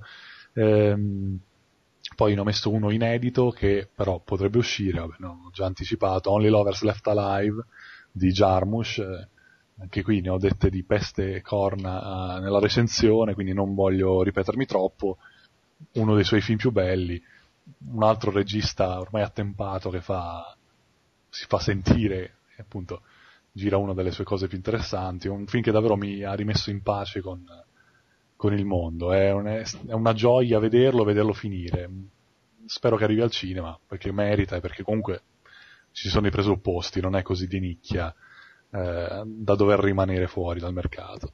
Eh, il prossimo è Solo Dio Perdona di Refn, l'ho voluto mettere qui, non l'ho premiato in regia perché eh, questo è un premio omnicomprensivo, eh, sono, è un film in cui la regia comunque si sposa bene con il resto, non volevo toglierla dal, dall'insieme. Eh, un po' abbiamo già anticipato, io forse non l'avevo messo nelle altre, nelle altre categorie, eh, massacrato da molti, messo tra, addirittura tra i film peggiori, eh, da molte persone che frequento su Facebook, capisco e non capisco il perché. Io penso che sia un film di genere e per tale vada preso, eh, credo che sia molto interessante, sia un, altrettanto personale quanto lo erano poi i vari Valhalla Rising e Bronson, credo sia appunto un ritorno a quel cinema e, e l'ho trovato stupendo, una, un'esperienza sì, dirò un po' di banalità, onirica, surreale, eh, c'è molto Edipo, c'è molta eh, filosofia, c'è molta psicologia, sì, magari è, un, è, messa giù in modo molto diretto, al limite del didascalico, una scena come quella del della cena con, con la madre non credo sia involontariamente esagerata, io credo che ci sia comunque la patina del cinema di genere, che è quello che poi di, di cui si nutre eh, Refn. Eh, ho già detto perché mi era piaciuto tanto, se sono troppo vago vi rimando alla recensione. Eh, ho trovato estremamente forte, divertente, eh, piacevolmente provocatorio e non so, non capisco l'odio, non capisco che cosa ci sia di male dietro. A me, ripeto, tre per la terza volta mi ha divertito tantissimo e, ed è tra i migliori per me. Poi metto Venere in pelliccia per ragioni analoghe e anche qui mi, mi anzi qui ancora più velocemente dico che è uno dei migliori film di Polanski. Ho già spiegato che l'ho trovato emozionante e divertente, è molto sentito dal regista, quindi molto ben interpretato e diretto e eh, credo sia un, un, gioiellino proprio perché a 80 anni girare qualcosa del genere significa essere al pieno della forza. Eh, poi andiamo invece dai giovani, e, di nuovo eh, L'Etrange Couleur dell'Arneton Corps, questo inedito. Ho sentito di metterlo anche perché comunque non credo che uscirà mai, poi magari mi smentiranno, ma è un tipo di film che non troverà mai distribuzione neanche in un video in Italia, non credo. Eh, come l'altro dei due registi al limite si troverà all'estero. Anche qui ne ho parlato a lungo, vi rimando alla recensione, è un, un film sperimentalissimo, un'esperienza eh, sgradevole quasi quanto quella di The Act of Killing, perché è un, come un, eh, viene in mente sempre la, la metafora del, dei, delle unghie contro la lavagna, ecco, questo film è quello, è quel suono, è quella, quel trapanamento del cervello e riuscire a fare una cosa del genere per me è mostruoso. Farlo a quell'età così giovani, così eh, promettenti significa essere a un livello che probabilmente molti vecchiacci non raggiungeranno mai. Eh, avanguardia pura, eh, sarà piaciuto solo a me e a pochi altri, ma oh, è una classifica personale e questo è un film che amo profondamente. Quello dopo, ne ho già parlato anche qui eh, nelle varie classifiche, Field in England di eh, Ben Wheatley, anche questo inedito, anche questo non penso proprio arriverà in Italia, eh, non dovrebbe arrivare doppiato comunque, sarebbe un peccato. E ho già detto tutto, è un, un film eh, surreale, visionario, ambientato in, in, una sola location, che è appunto questo campo, e in un film in costume, quindi immaginatevi la, la, la, la stranezza dell'idea, è un affresco dell'Inghilterra violento e surreale, è un omaggio a un certo cinema, è quasi il film di uno studente, però se non se lo concede un giovane come Ben Wheatley non se lo può concedere nessuno. È cinema visionario fatto con, con le mani, con, con, le unghie, con i piedi, insomma con, con la fisicità che c'è dietro anche nella recitazione, nelle interpretazioni, nella messa in scena. È, un film sporco e è un po' un, un, collante tra tutti i film di Whitley che hanno sempre parlato dell'Inghilterra come un paese eh, nato dalla violenza. Ecco, questo è, è, la base di tutti i film che verranno dopo, che sono venuti prima in realtà. Eh, un altro di cui ho parlato tanto, quindi dico solo il titolo, Le streghe di Salem di Rob Zombie, salto subito a pie pari, il secondo, eh, partendo dall'alto. Ecco, è No di Pablo Larrain, anche qui ho detto tante volte le stesse cose. È un film micidiale, anche questo credo come The Act of Killing sia un film eh, anche per l'importanza storica che vada conservato, vada eh, messo su qualche podio e, e riscoperto, perché eh, nella sua immediatezza è potentissimo, è semplice ma non so, mi ha colpito tantissimo. È un regista, la Rain, che, non so, giovane, eh, promettente, pure uno sguardo così amaro sulla vita, una messa in scena così eh, intelligente, pazzesco. Vorrei essere lui e vorrei fare i suoi film. E primo, vabbè, banalissimo, prevedibilissimo The Master di Paul Thomas Anderson. L'ho già detto, è un capolavoro, è un termine che non uso mai, ma è, qui ci sta. È un capolavoro, è storia del cinema già secondo me, non, senza se e senza ma. È un film colossale, eh, titanico, eh, interpretazioni, regia, montaggio, colonna sonora, l'ho già messo ovunque perché è una, una meraviglia, è l'affresco della Beat Generation eh, girato oggi, girato con una classe che non ha nessun altro. Niente, il, cinema, come direbbe Fratantoni, è il cinema, De Master è, è, è il cinema, basta, non, non ho altro da dire. E, Lo amo. Diciamo premio personale, quindi undicesimo, quello fuori dai dieci. Ah, lo diciamo già? Ah, sì. Eh, è come l'anno scorso, siccome non abbiamo fatto categorie per il cinema italiano, e siccome non ho messo film italiani, ho messo il film italiano che mi è piaciuto di più, quindi il premio intrinseco per il, per il miglior film italiano, ehm, considerando co- quello che ho detto all'inizio, che mi sono perso dei film, quindi su Re, che mi rode aver perso, ma Amen, e ho messo Miele di Valeria Golino, che è un esordio, perché comunque è la seconda regia, ma la prima era un cortometraggio, eh, e intanto coraggiosissimo esordio, eh, e poi è un film molto emozionante, davvero tosto, proprio perché affronta un tema già affrontato tantissime volte, però sempre con una certa superficialità o con una certa eh, piacioneria, quindi sempre stai cauto eh, lo sguardo su questo tipo di storie, l'eutanasia, insomma, l'argomento è questo. Eh, e invece lei lo fa coraggiosamente, senza cadere nel cliché, a parte il finale, non proprio il finale, ma l'ultima scena che è un po' telefonata, è un po', un po' cliché a suo modo. Io avrei tagliato su quello sguardo verso il cielo che mi ha scosso davvero. E molto bello, belle interpretazioni, la trinca si rifà dopo quel eh, dimenticabile Un giorno devi andare. La Golino gira un bellissimo film, anche molto elegante come regia, cioè non è male, eh, esordire, a- esordire, ripeto, al- come lungometraggio a questa età, dopo una carriera di, di film non proprio tutti da Ah, no, ricordare. è il secondo. Sì, dico, è il primo lungometraggio, il, il primo, il primo nella lista è un cortometraggio, credo. eh. No, ha fatto uno... Vabbè, parla che intanto... A me sembra sia un cortometraggio, non ricordo il titolo. Comunque, è un film freschissimo, è, è molto toccante. eh, affrontare il tema, ripeto, è difficile ed è difficile senza scadere nella retorica. Lei lo fa con uno sguardo molto umanista, eh, molto bello. Ecco, mi, ha- mi colpisce il fatto che un film del genere passi in sordina, nonostante sia passato, se non sbaglio, a Cannes insieme al chiacchieratissimo La Grande Bellezza, appunto un film come La Grande Bellezza, pomposo, barocco, eh, sbrodolone, fa parlare così tanto e miele che secondo me è un, un gran bel film, viene completamente dimenticato, non esce neanche in 50 sale, non lo vede quasi nessuno e passa in sordina. L'ho voluto mettere anche per questo, per eh, insomma consigliarlo a chi se l'è perso, perché è un, è un film estremamente intelligente.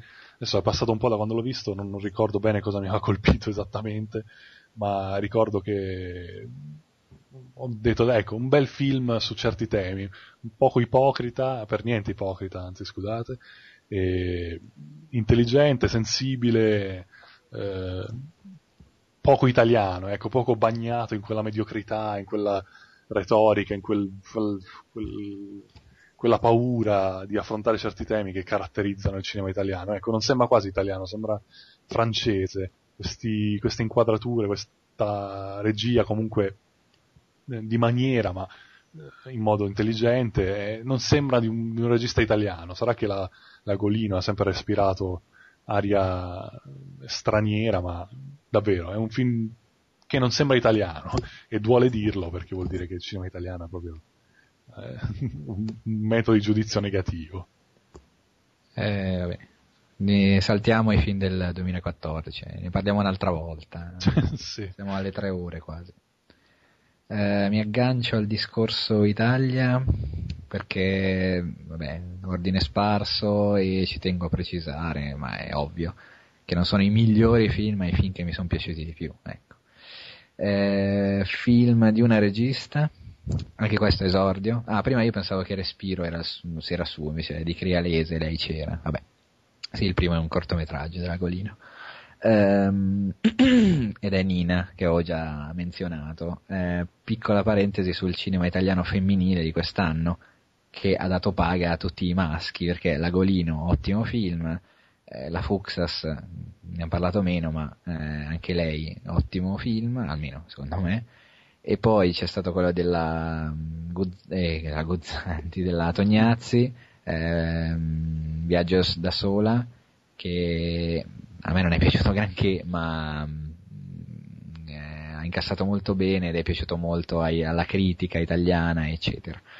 Eh, Nina è uscito ad aprile, è, è, un esordio di questa ragazza che ha studiato architettura ed è figlia di quel Fuxas, famoso architetto italiano, e, e si vede dal primo, da, dalla prima inquadratura, è un film di un architetto. E formalmente è un film meraviglioso perché è, molte inquadrature sono simmetriche, tutti gli elementi sono posizionati all'interno della, del frame in, con una cura maniacale.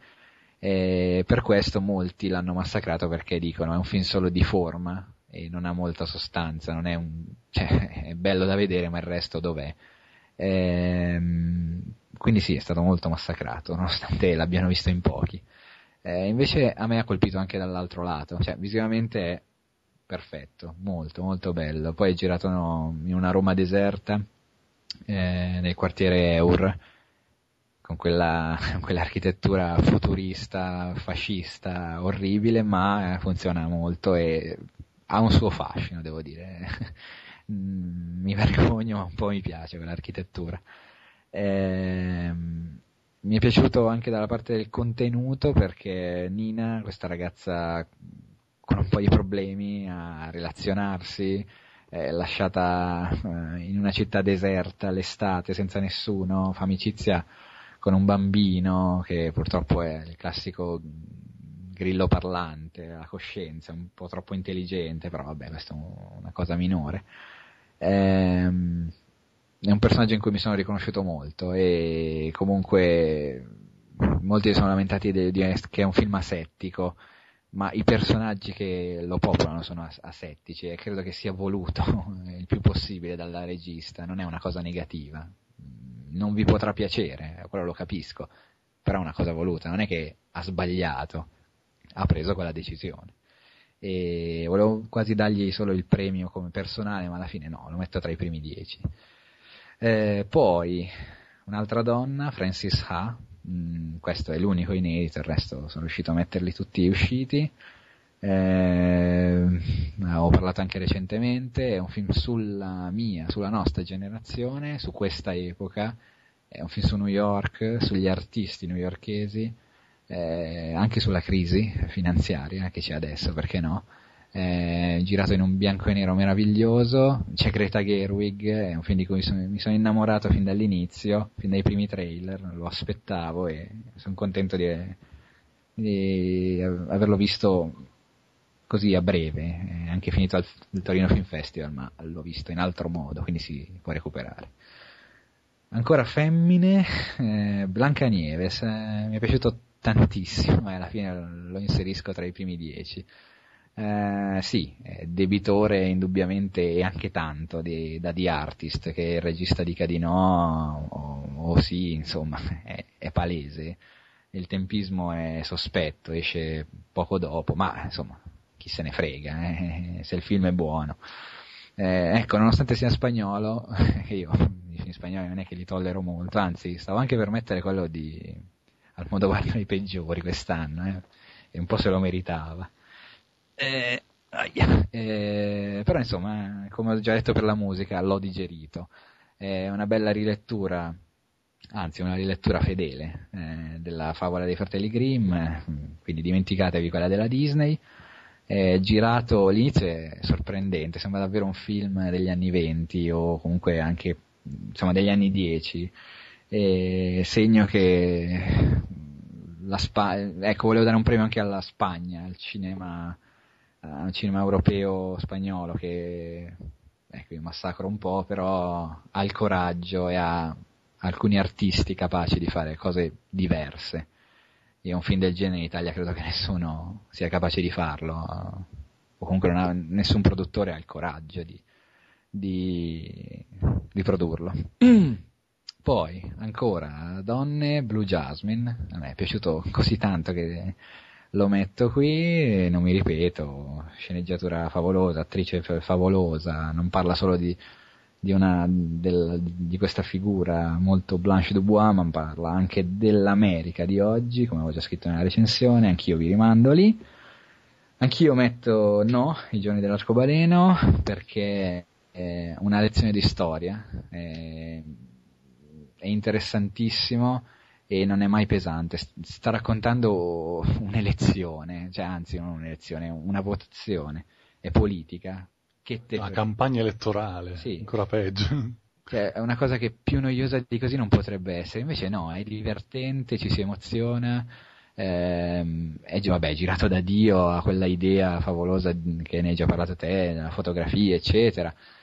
È uno dei più bei film dell'anno, poi ho già parlato bene di Gael Garcia Bernal, insomma, parlare di storia, ma parlare anche di noi, eh, eh, insomma, è un film sulla libertà, eh, sulla, su questi uomini che dovevano decidere se essere liberi e avevano paura.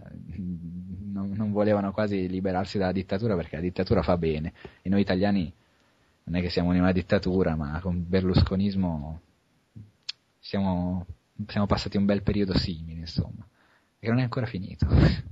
e, e vabbè, eh, ottimo film. Poi Soggio perdona, eh, qui, mi ripeto e ripeto anche quello che avessi detto te, quindi passo. Eh, Spring Breakers, mm, Corinne, eh, anche qui, eh, ripetizione, eh, cocktail di, di, di, luci, di suoni, eh, film swag, eccetera, eccetera, eccetera, vi rimando alla recensione. Eh, Grandmaster, devo ripetere anche qui, alla fine ormai siamo arrivati a menzionare quelli che avevamo già detto prima. Eh, la, le arti marziali come se fosse una danza, è, è il film più imperfetto dell'anno, eh, però è, è bello, è, è, così, è così grosso, è così eh, in, bello, eh, che devo dire, sto perdendo.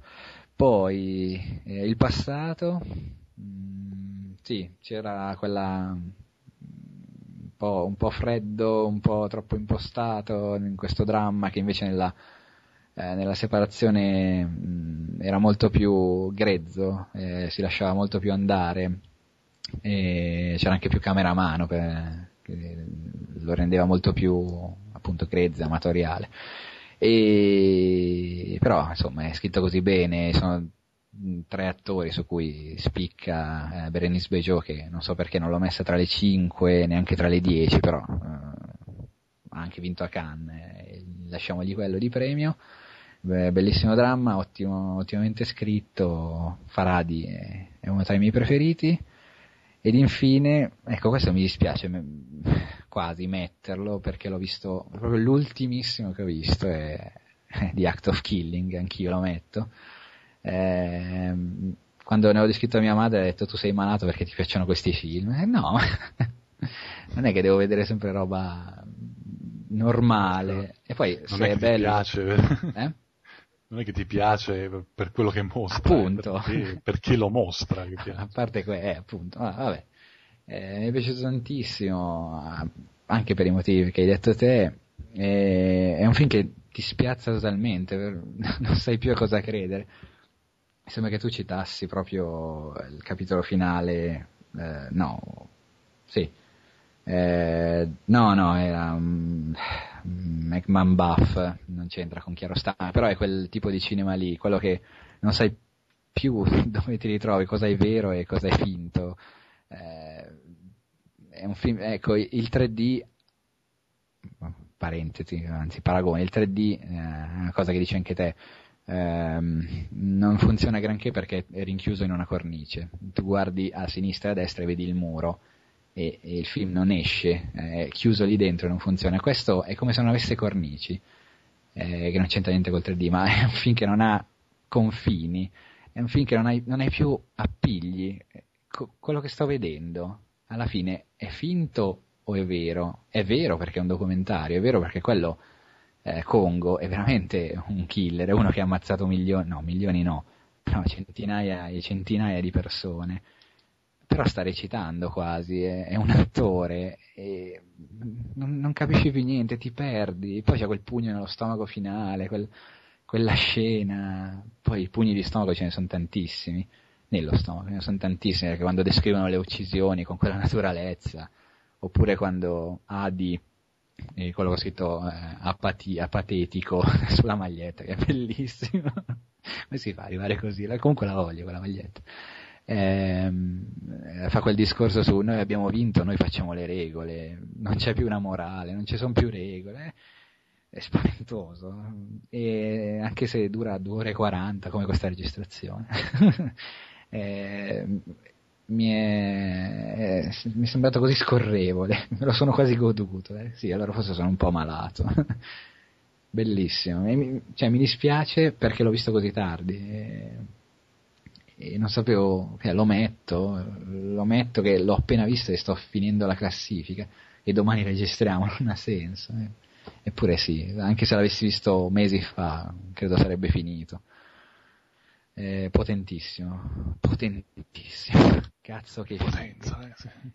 E come film personale invece mh, mm, Populaire, tutti pazzi per Rose. Mi è piaciuto così eh. tanto ed è anche un premio alla Francia che riesce sempre a prendere questi filmettini, queste commediettine, queste cagatine che chiunque le lascerebbe così, non, non, riuscirebbe a arricchirle e loro le trasformano in dei film eh, che ti rimangono dentro, che, che sono così simpatici. Eh, questo prende un, eh, una storia d'amore canonica e la trasforma in un film sportivo, sulle macchine da scrivere, sulle competizioni di questo genere. Attori simpaticissimi e bravissimi. Eh, bello, contento. Un cinema francese mi rende felice che, che, che devo fare. E boom, abbiamo finito. Mamma mia. Madonna, che impresa. Sì. Vabbè dai, eh, che sarà mai? e tanto devono ascoltarlo loro, mica io. sì, infatti, a me basta una volta. Madonna, siamo quasi a due ore, no, quasi a tre ore, dai. E eh, vabbè, dai. Bene, adesso in, in, privato sceglieremo quelli che voi dovete votare, anche se ormai più o meno sono tutte già fattibili, vai. E, ripeto, potete votare per un paio di settimane, intorno al 21 facciamo la prossima puntata. Non so sì, diciamo, potete votare già quando avrete finito di ascoltare queste cose. Sì. È così lunga che... Ve la... Diciamo che il sondaggio lo faccio partire più o meno mezzanotte, facciamo. Diamo il tempo che almeno qualcuno l'ascolti. Però ecco, votate e intanto magari ascoltate. Perché avete messo sta coreana tra le attrici? Cazzo è? Eh, venite a ascoltare. Funziona a doppio senso, ascoltare e votare, ma anche votare per dire, ah, chissà perché hanno messo. Sì, sì, eh. Insomma, io poi lo metto il link nel sondaggio e è propedeutico ascoltare questa, questa, questa cosa che abbiamo fatto queste tre ore. Comunque oh, è diviso in capitoli, fate voi, se non volete ascoltare l'animazione. Basta che cliccate, che me frega e, eh, va bene. Sì, sì le piaghe da decubito. No, no, non, eh, buon, buon, anno, buon anno. Sì. Ah sì, compratevi eh, Surgeon Simulator perché è una cosa stupidissima. Ma come si fa? Non sono riuscito a fare niente ancora.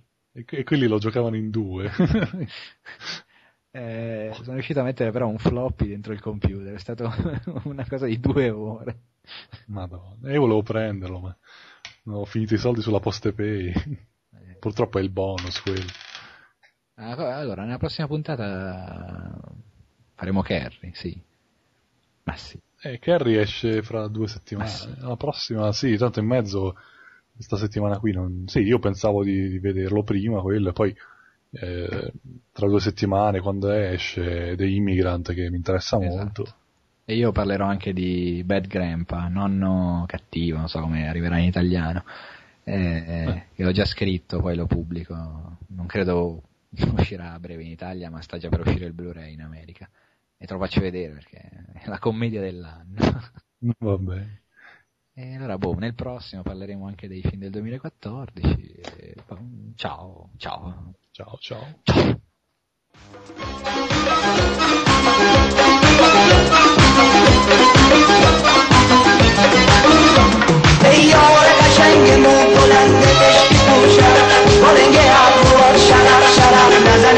Shut up.